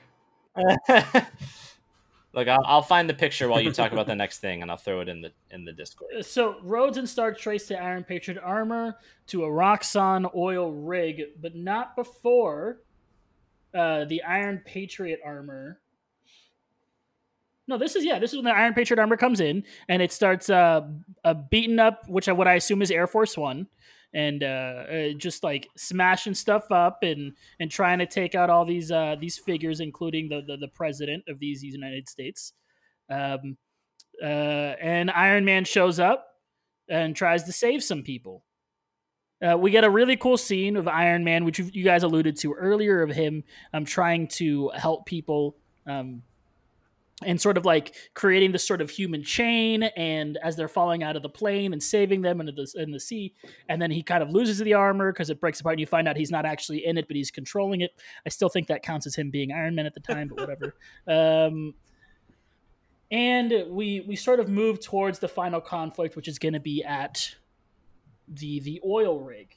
Um, now, Robbie, the you seem to be a really big fan of this final conflict, and I don't disagree because um, Don't say it. We finally get lots of Iron. Because there's no So, helicarrier. I would like to say to my friends Soundlord and Yes. Peaches, as we were getting to the point where I knew I was going to be segued to to discuss this this note on this episode, I started dreading it because it started clicking in my head that what was going to happen was I was going to talk about how much I liked all these Iron Man suits fighting, and I was going to get the host of the show telling me, "Oh, so you're saying the movie is better when the Iron Man suits are fighting?" and I knew it was going to happen. I knew it, and now I hate it. Now You gotta I say hate it this anyway. scene in the movie because of the host of Assembly Requires. No, you gotta like it anyway, Robbie. You and I can t- and everybody, let's Well, all look, talk about all how honesty, great the scene Look, we we should talk because this is one of the positive things I have about the It'll be movie. So we should say talk nice about it things. now rather than that than me say something. Look, and I can't say that everything in this movie is bad, but I am aware that everybody else on this panel really likes this movie and would say positive things. So I need to talk about the negative things Right. that I don't like about this movie to kind of bounce off of what you guys are saying. That's not to say I don't like certain parts of this movie, such as this fighting scene. I really, really enjoyed. yeah, this scene. absolutely. I think the final combat scene in Iron Man 3 is outside of the Avengers maybe the best probably the best final like like climax that of any MCU movie with the exception of maybe the toy train fight that we are I'm assuming all going to gush about in a few episodes. Um, like are we going to spend like an hour and a half just on the toy train fight? Anybody who talks bad about Ant Man gets kicked off the show. Um Let's all talk bad about Ant Man. He can't kick all of us off of the show. solidarity my brothers.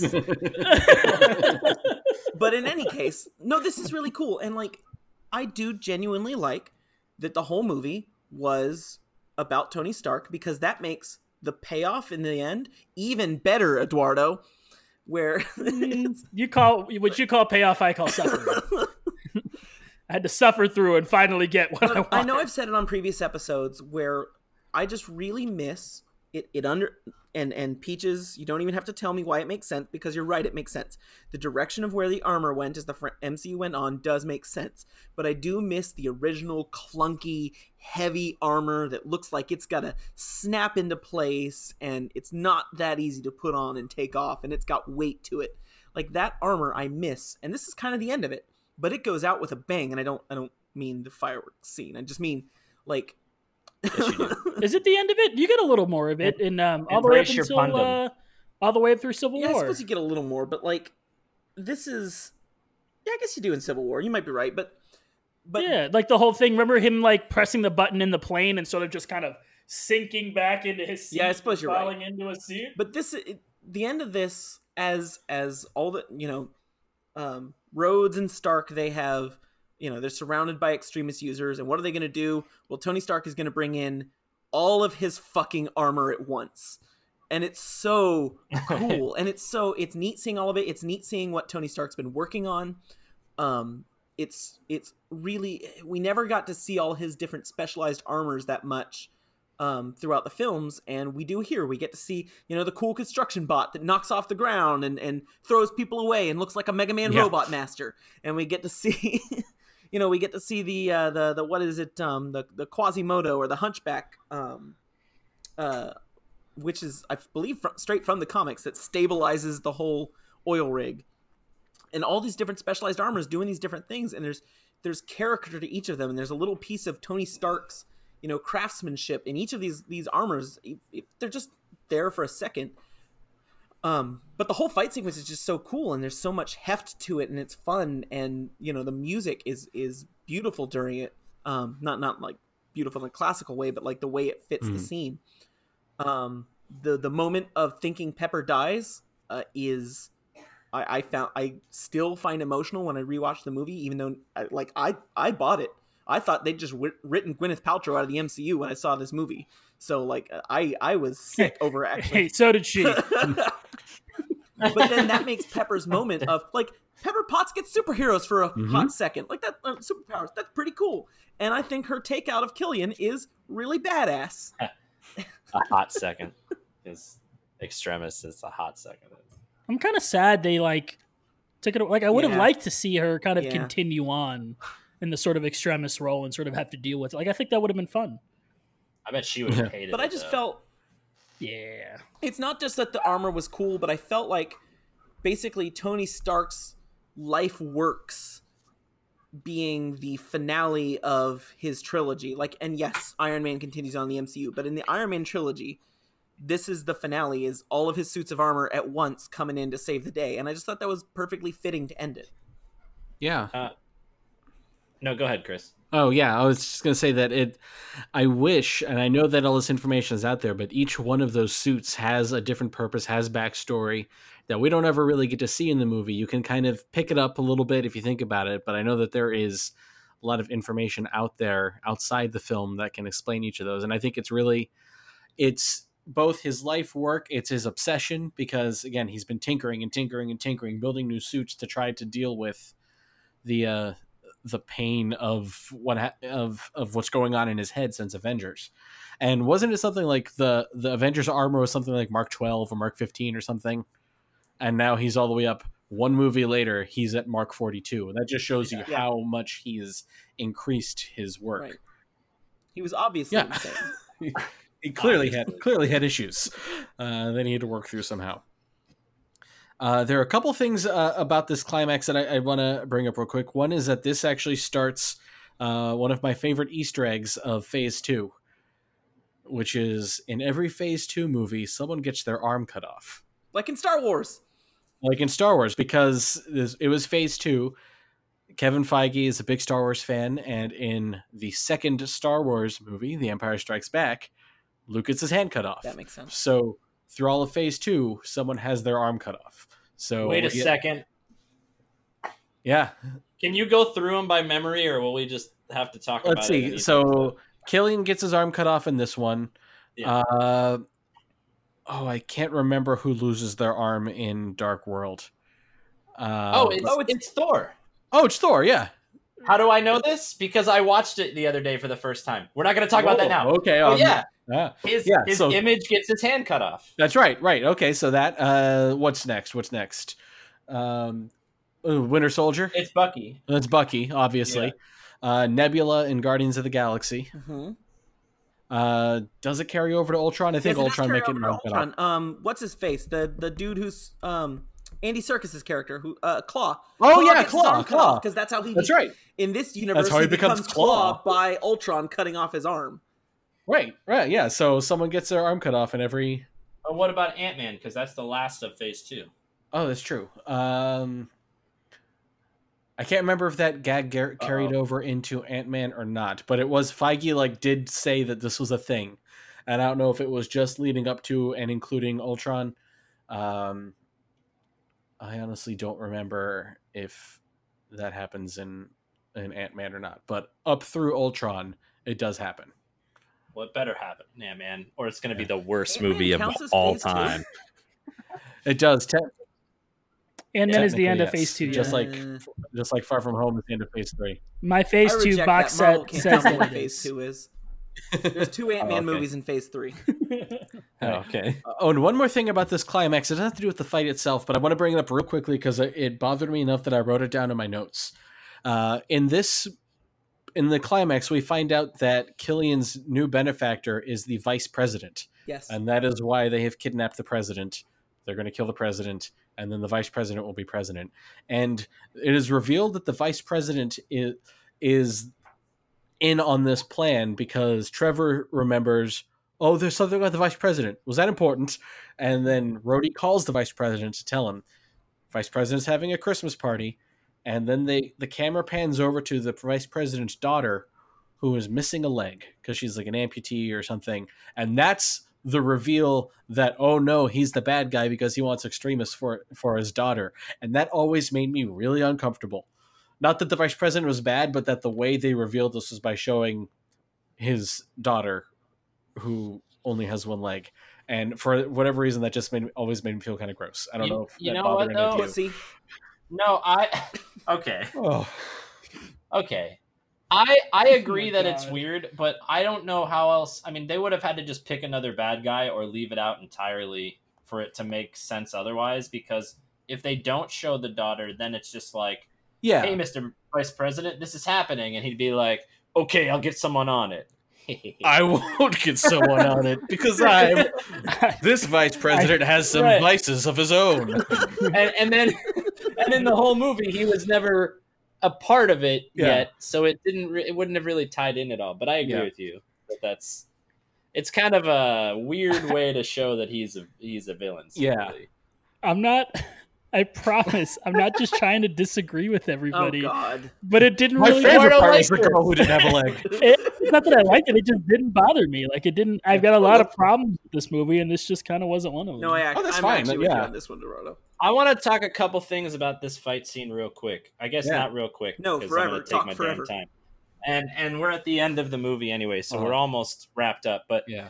um, I want to challenge Eduardo specifically because this is a quote unquote suit battle. I think that this is clearly a suit battle because there's a ton of suits, but the way that Tony fights in this scene is kind of like half and half, right? It's like, yeah, it's a suit battle, but the way that he's using the suits, it's still kind of follows the same theme of the movie that Tony is Iron Man, not Tony needs the suits. Like he jumps in and out of the suits. Yes, Which he is does cool. use them to travel mm-hmm. around and avoid being like literally cut in half by a magma arm, but he ejects from them at the proper time. He picks the ones that are near him that would make sense to fight him at the moment. He knows when to disengage. Like he's very smart about how he's using the suits, which is more about a- play on Tony's intelligence versus Killian's intelligence rather than Tony's tech versus Killian's hotness.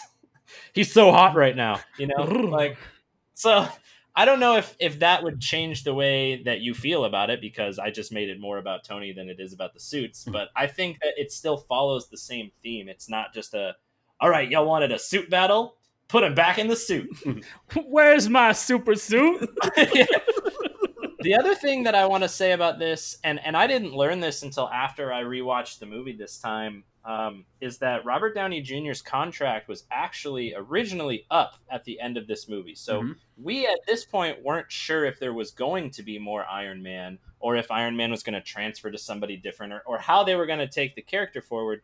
But the way that this movie ends with the fireworks show after this battle, if you're watching the movie and you don't care about the retrospective nature of the entire MCU, it's an awesome finale because it's like, look, Tony is giving up all his suits because the end of the movie is talking about his relationship with Pepper and how he wants that to work and he's going to try to let go of all the tinkering and blah blah blah. The way the movie plays out and ends, right? It's like I'm a new man. I don't have shrapnel in my heart. I'm not building suits. I threw my my arc reactor into the ocean. Oh look, here's a screwdriver. But then if you look at it retrospectively, it doesn't really mean anything that he did all that because it just all came back. Right.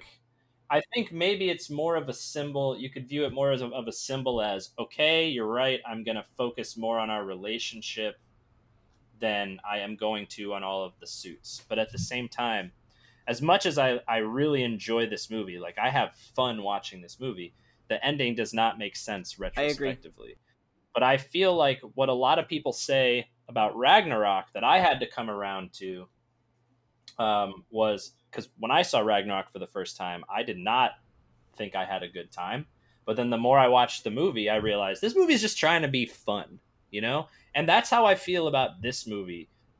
All like enco- like all encompassing overall. I just have a really fun time watching this movie, and that's why a lot of this this nitpicking that I've brought up is mostly just nitpicking because I, I also have to say something critical about the movie too, other than I have fun watching it, mm-hmm. you know. But I don't know. I really like the final scene. It just retrospectively doesn't do a lot for the rest of the lore, if you will. No, I, I agree with that, and I also think um, I, I think that this movie actually is weird, and, and this is good to bring up in the retrospective aspect of it, where I actually think that this movie gets worse as the MCU goes on, in terms of kind of what you talked about. It's it is great for standing alone as part of the Iron Man saga, but Iron Man then continued to be a part of the Marvel saga, and this movie makes that weird. Um, and so I think that's kind of true. It doesn't it doesn't make me dislike it much more, but I definitely do like the movie less, which we'll get to in retrospect in terms of how it fits because of how it fits in the MCU, or doesn't actually. Because also, I think Eduardo, I think another part of why this movie doesn't really fit that well in the MCU retrospectively is because yeah, it's a great Iron Man is stuck being Iron Man by himself thing, but like you you think maybe one of the other Avengers would have noticed this was going on and you know maybe gotten involved. Like we we have introduced that there is not just Iron Man in this universe at this point, and yet this film is very much nah. Only Iron Man can do this. you could say that about any movie, though. Like that's that. I I I know you're nitpicking, but you could say that about most of the other movies. I mean, like oh, I agree.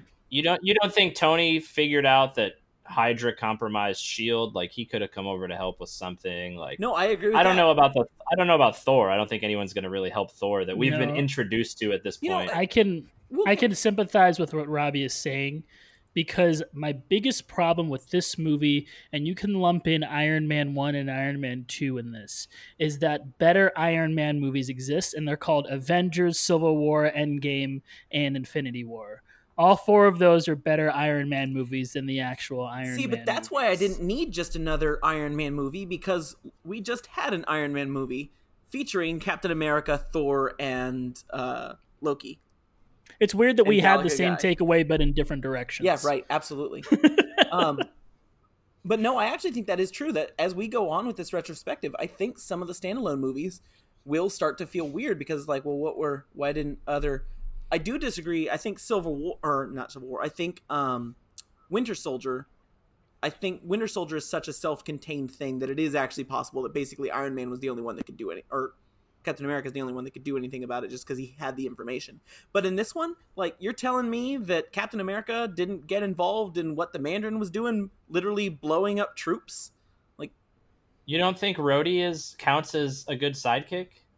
I do. Rhodey's- Rhodey was Rhodey was trying to figure I that have, out. I have no complaint. I'm saying no one who wasn't in contract to be in this movie tried to figure it out. Well, that's a weird thing to say. Well, we've already we've talked. uh, No, no, I don't think that's fair because we've talked this whole show about how this is Iron Man's movie. How Iron Man is a central figure of this movie. Yes, Rhodey's there, but he's not nearly as prominent as he was even in the previous Iron Man movie, or how prominent he will be in future MCU movies. He takes a really he? he takes a back seat in this movie. Yes, he does. I I personally think that that Rhodey takes a backseat in all the movies, but that's just how I Okay, well, like. No, no, no. I don't want him to take a back seat. I think that he is like a support character in every movie he's ever been in, and he he should have some cooler, bigger yeah, roles. I feel like Endgame is actually his biggest role. and Yeah. it's not even that big. you're right. I think he should have more. No, I don't think you're wrong, but I think he has less in this movie than he does in those movies. Oh yeah, now I'm getting off track. I'm sorry. Continue. No, I think this Go. is track. This is literally supposed to be a retrospective, and we have now segued into Yeah. how does this film. Oh, we're fit? not at Endgame yet. We're, but we segued we're in, time But traveling. I'm saying That's we've, okay. we've been talking about how this film fits into the MCU, which I think is actually very interesting because it fits in, I think, very weirdly in the MCU. And I say that as someone who does really like this movie. we didn't touch on it too much, but we get that really cool Pepper Potts extremis fight scene where she like rips off an Iron Man arm and puts it on her own arm and like shoots Killian, and it's like this whole cool big like sequence, and it's like, Yeah. really scary and intense, and it's awesome. it's cool. and then also her weird. line after it is, "Oh my god, that was really violent." Which I love. and um, so we we we we we finally kill Killian. okay, uh, we finally kill Killian. We finally, defeat him. Pepper um, is the one that defeats him. Not even Tony was able to do it. It's it's Pepper. She's she's alive and well. She's got extremis flowing through her blood, and um. No, actually, Tony ends up killing him. He makes him blow up in the suit, right? Well, Tony blows him up in the suit. No, no, no. And let me talk about this real quick. So Tony puts the suit on him. We don't know yeah, how this the is suit- another weird time. Yeah, we don't know how the suit that can that fit on other people, but Tony puts the suit on him, blows him up in the suit, which is really cool, but doesn't end him. He comes back out of the fire. He says, "I am the Mandarin," becomes the the Dark Knight Rises version of what Fin Fang Foom would be. I'm not wrong. I'm not wrong. No, no, I think yeah, No, I never uh, made that was the connection, but you're absolutely right. This was the last thing that I was going to say too, but keep going. Then gets killed by Pepper, and I just find myself wondering again, not trying to be an Eduardo about this movie, but how come the suit blowing up doesn't kill him, but the little um, missile that's in the suit blowing up then does kill him? I think because he's already vulnerable from just having Uh, his like his so body he- has had just fixed So he itself was like at the, the finish him version of a Mortal Kombat fight. Yes, yeah, exactly. basically. He got fatality. Yeah. Here's what I don't. This Pepper is the part of the twist, the Mandarin twist that I don't like. This is the part that that irks me. Everything else is fine. At the end, when he says, "You want the Mandarin, Tony? I'm the Mandarin." Like whatever line he says. Mm-hmm. First of all, he could have just dropped that. the Mandarin being a cover could have been the story. He didn't have to claim that he was the Mandarin. But then you see him when he's finally shirtless and he's got dragon tattoos on both of his pecs.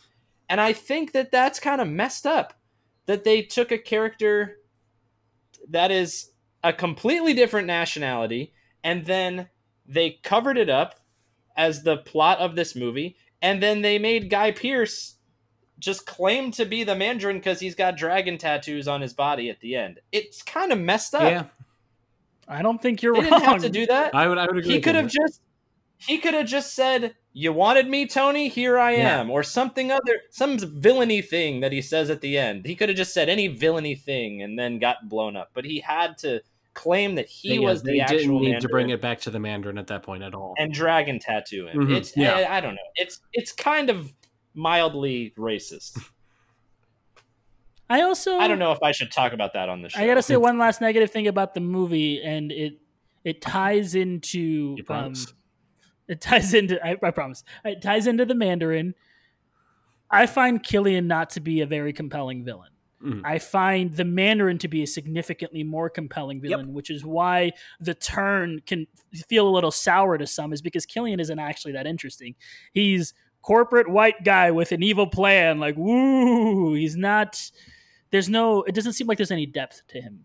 He is very one note. He's very. Tony made me mad, so I got to do something. Which, to be fair, we've already talked about Far From Home, but they took that same thing and actually gave it layers, right? They mm-hmm. gave it that they took the exact same, basically the exact same thing. Tony hurt me, and I need to hurt Tony or hurt, hurt the world because of what Tony did to me. And they did it, and they made that interesting and that complex. And this is very one dimensional. It is very world domination, Tony extremis. We don't really even know what his actual goals are. We just know he's done some messed up stuff, and it Mhm. just you know, you go like, why, why couldn't we just get that cool Ben Kingsley Mandarin movie that they like started halfway through and decided not to continue with? Yeah. I said I'm Yeah. torn. I don't necessarily disagree. But I also still find myself liking the movie, so Sure. I mean, you can. I can't picture I can't picture Ben Kingsley's character like if there's going to be like a final confrontation. I don't know how I would picture Ben Kingsley's character fighting Iron Man in the end without the 10 rings and the mystical abilities and that Yeah. sort of thing. I would, if we're gonna go with the James Bond thing, I would say it goes like that. I would say while the Mandarin isn't a complete idiot, he's not this all powerful guy. He's just a man, and so you have the henchman being the last person, just like in a Bond film, because. The, the Mandarin. it- If I were going to redo this movie, I would think the Mandarin. Think of like um like Jigsaw, like a like a always a step ahead kind of every time you think you've got me, I've got you until the very end you realize I'm just a guy and you know it, all it takes is an outside. At least if I were going to make this movie again, that's probably how I would do it. Yeah, but you'd also probably put Ed Norton as the Hulk in the movie. No, I mm-hmm. like I like Mark Ruffalo. We've No, talked about saying that. I that. like. Mark mm-hmm. Ruffalo. We can't look. I'm not the bad guy. I'm not the villain of Assembly Required. Okay, I'm allowed to not like a movie. Nobody knows the twist ending of Assembly Required, Yeah. but you could be the villain.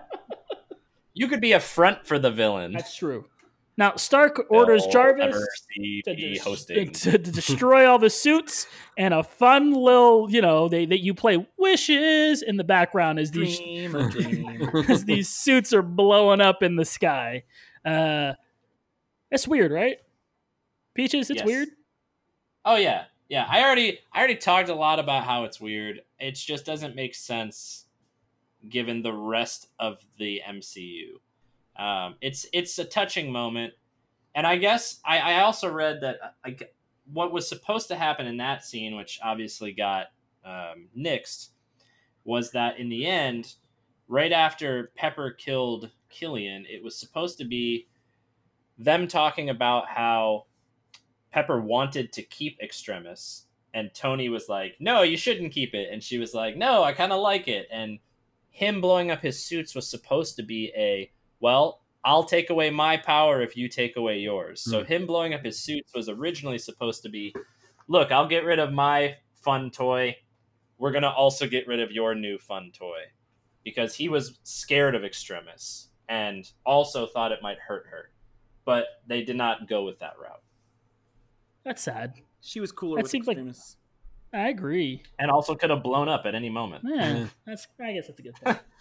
so, uh, as you said, they they end up taking Extremis out of her. Um, uh, Slattery and the vice president are both arrested. He gets this fun scene where it looks like he's walking on the red carpet because of all the reporters, and he's like, "Hey, look at me! I'm the Mandarin. Hey." And we get the, the, the, the final scene of the movie where we rehear um, I Am Iron Man just as Tony is getting the shrapnel removed from his heart. And then we get the post credit scene, um, which reveals that Tony, while he's been narrating the movie, is actually talking to a sleeping Bruce Banner, basically using him as a therapist. Um, and, Well, and we, we, we- I'm not that kind of a doctor. I don't have the what the time the temperament. Um, and that's it. That's the movie. That's Iron Man 3. Now, you guys, it is very clear like this movie. And if you're if you like this movie, I think there is only one fair person to have as your MVP because this person is the focal point of the movie and is basically the linchpin of the movie. Now, Peaches, uh, go ahead and and and, and reveal who the, the big mystery is. it is the mechanic, Tony Stark. There you go. and and clearly it's it's Tony as Tony, not necessarily as Iron Man, but more so Tony Stark, the human being inside or outside of an Iron Man suit. It doesn't matter. He's the MVP because in this movie he proves that he doesn't need any of those things. As Chris said earlier, he he answers Cap's question from Avengers. He doesn't need to have the suit on to be the hero. He, his big brain is the hero.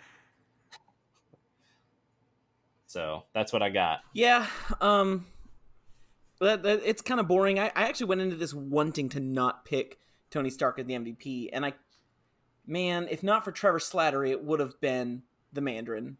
Mhm. Um, and I, I, I thought about the kid, and I thought about I. No, it's Tony Stark. It, the movie's about Tony Stark, and if I like the movie, it's Tony Stark. Yeah, I don't have anything to add, but uh, we said it all earlier. Tony Stark. This is his movie. But for those of us that don't necessarily enjoy Tony Stark in this movie, the winner is very clear. It's the kid. This kid, anytime he's on screen, steals the show. He is adorable. And he takes a verbal beating from Tony and still is so chipper about it. In fact, he fights back. And while I don't necessarily like the first few lines that are given to him, specifically one line which we've said the word over and over and over again, enough to give the Sound Lord an aneurysm. Um, but I'll be checking that explicit And Sound Lord's mom. um, but I think his chemistry sets off, and I think Robbie made an astute point that it sets off, or maybe it was Chris that made this astute point that it sets off a a a pattern of Tony being a father figure to characters in the MCU. I mean, he, next up comes Spider Man, where he you know is essentially a father figure to Spider Man, and he's very successful in that role. I guess not necessarily successful. Successful is not, probably not the best word, but the, the the role works well for him and then he ends up having his own his own child and you know sort of finishes that that arc of his story um, and I think this kid is an is integral. Like I don't think if we had if we didn't have this kid, we wouldn't have the relationship that we have right now with him and Peter or him and his daughter. Like I don't think those come like without this, the other ones don't exist. But we don't we don't have that relationship anymore for reasons. Can we stop being sad about Spider Man and just appreciate the time we got with him? He's not gone. That was not a that was not a sad about Spider Man. Oh, that was Tony. Tony's dead. Got it. Okay. Yeah, that was a Tony's dead. He's, I he's just sad can't about Tony. wait. if you want. I'm in Different sad anticipation for the kid to be your MVP of Endgame as well. Now that we've already talked, Robbie's talked about this a lot, but the movie kind of feels weird in the MCU in hindsight as you think about it because it just sort of, I don't know, it's its own sort of contained thing, even though it's a global catastrophe. Thor: The Dark World has the excuse that it's on a different planet, so you can do all these crazy things, but you're not actually on Earth. But all this bombing and stuff is happening on Earth, so it makes it weird that Right. certain people aren't getting involved. Also, it doesn't in any way really advance the MCU at all. If anything, it kind of like what it does just gets ignored. Like, like its advancement is Tony Stark learns he doesn't need his armor, and then From now on, Tony Stark will have his armor. Again, not a complaint, but this movie almost just kind of doesn't really do anything for the MCU. It does a, I think, does a lot for making a good trilogy of Iron Man movies, but that's mm-hmm. it. Yeah, it- this was very much the well, if he doesn't come back, we gotta have it wrapped up Right. in a satisfying way. And if he hadn't come back, it would have been wrapped up in a satisfying way. I, it's certainly much better that he did come back. And future mu- movies actually kind of struggle, I think, with this movie. Civil War, I think, retroactively takes a look back at well, he gave the suits, and then he came, and then he rejoined the Avengers to go the things and and Tony talks about how I tried to quit and I kept coming back and it's almost like he's a suit junkie at this point. I will say one thing I think this does do a good job subtly that the MCU um, expands on is Tony's PTSD, because the Tony Stark in this movie I absolutely buy is the Tony Stark who over freaks out about his friends dying and invents Ultron, Yeah. and over Yeah. freaks out about his friends dying and goes to space to fight Thanos, and over freaks out about people dying and signs the Superhero Registration Act. Like, like the the the PTS the post Battle of New York PTSD in this, I think, is a major fuel for the Tony Stark character in the future movies. Oh, But yeah. that's really just about it. It's a great point. I don't have anything new to say. I just, just watch this movie. When you watch this movie, everybody, don't even think about the rest of the MCU. Just watch it and have a good time. Watch all these awesome fight scenes. Enjoy. Peaches, And the best credits. what are you gonna rate this movie? Oh, they're so good. The credits are so Yes. good. Uh, I'm gonna throw a lot of numbers at you at all at once. It's confusing to look So listen, listen, listen very carefully to my rating. I am giving Iron Man three eight seven eleven scratchers out of ten. I like that. I'm giving. What about you, I'm giving Buck? it 7.5 exploding Christmas ornaments out of 10. There you go. I'm giving it 8 out of 10 cranberries. Uh, which to explain that because we didn't actually talk about it, Jarvis is amazing in this movie. He's super sassy for whatever reason, and when he's broken, Tony checks in on him and he says, "I seem to be doing well, but I I will get to the end of the sentence and say the wrong cranberry," and that is my favorite line in the movie. And that's all. Eduardo, Well, we had to get here, didn't we? yuck, No, we didn't. I'm gonna Yuck tune our out yum. while you say this number. I am giving Iron Man 3 five and a half addresses given out for literally no reason out of 10. Which puts it as dead last on my list of MCU movies so far. I liked Thor more than this. I even liked Iron Man 2 more than this. I've ob- I obviously have a soft spot in my heart for Incredible Hulk. But this movie just isn't interesting to me there are some interesting moments. I think there are some cool scenes, but I've already spoken enough about it. But I just think this movie is missing something for me. And it, I think if I think about it, it's the figure to play off of Tony. I think Tony works best as a character that lifts others up. And in this movie, he is just lifting himself up, which to me seems almost self serving. And I don't find that an enjoyable experience to watch. Now, now that I've brought down the mood, you guys bring it up again. All right, I I actually have this slotted in right in the middle. Apparently, uh, Avengers, Cap, Thor, Iron Man three, Iron Man, Iron Man two, Hulk. I actually have this as my favorite of the Iron Man movies. So, interestingly, this is like the inverse of Thor, where like I saw Thor and it's like, oh, I like this more than I remembered. As much as I spent this whole podcast defending this movie from Eduardo, I did like it less than I remembered. When this came out, it was more like, do I like this as much as the Avengers? And no, I don't. I do not like this as much as the Avengers. Um, but I do still really like it. Um, I'm going Avengers, Thor, Iron Man, Iron Man 3, and it's close. Uh, Captain America, just to make Chris mad, Incredible Hulk, Iron Man 2. Wow, I can't believe you have capped that low. I mean, I guess I can believe it because I've been podcasting with you this whole time. I, I have Avengers still at the top, and then Iron Man, Iron Man three, and then the rest of the order. I could, at any point, depending on my mood, I could switch Iron Man three and Iron Man where the list is right now, uh, and be okay with it. Because while Iron Man has a more solid and believable and less plot holy story, and it contributes still to the MCU. Iron Man 3 is just so much fun to watch for me. I forgot how much fun that I had watching the movie. So it, it's pretty high on the list for me right now. Hold on there, Mr. Peachman. The only Mr. Peach. the only I can't believe you have Captain America that low, but difference between us is Thor. Like it's just that I have Thor high. It's not that I have Captain America. Oh, low. I know. But but but when you called out like sorry Sound Lord after putting it down Oh. there, I that makes me feel like you're going to keep it down low Uh, and let me see your hips swing. it will be above Black You know? Panther.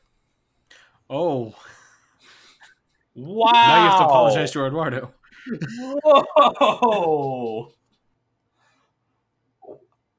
End the show. End the show right now. End the show. Cut it off. Eduardo, snap out of it, man. End the show. Okay. We're going to end the show before the world loses Assembly Required's writer. That's going to do it for this week, everybody.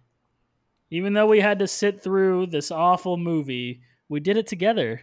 We did it as a team. And I appreciate you What a contentious episode this was. Oh my god! I, I can't wait for people to listen to the helicarrier part and be like, "Man, they're really disagreeing here. Y'all haven't seen Y'all nothing don't yet." even know.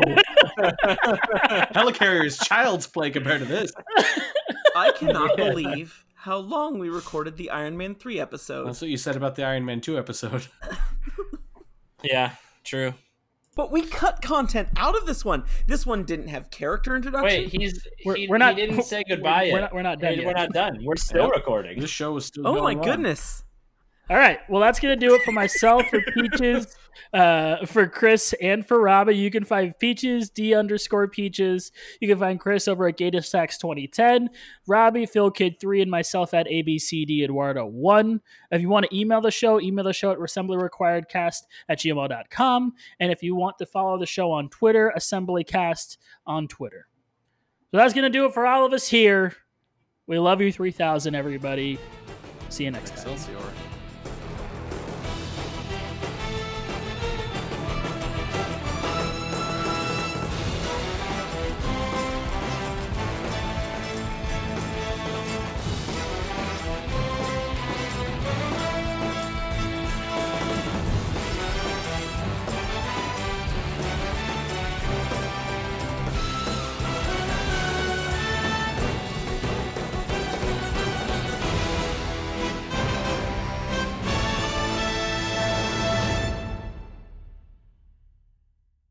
You ever think about the implication that uh, Happy mentions the Super Friends, which means that in the Marvel Cinematic Universe, the TV show Super Friends existed? No, I didn't think about that. Oh, I think about it all the time. it's all I think about.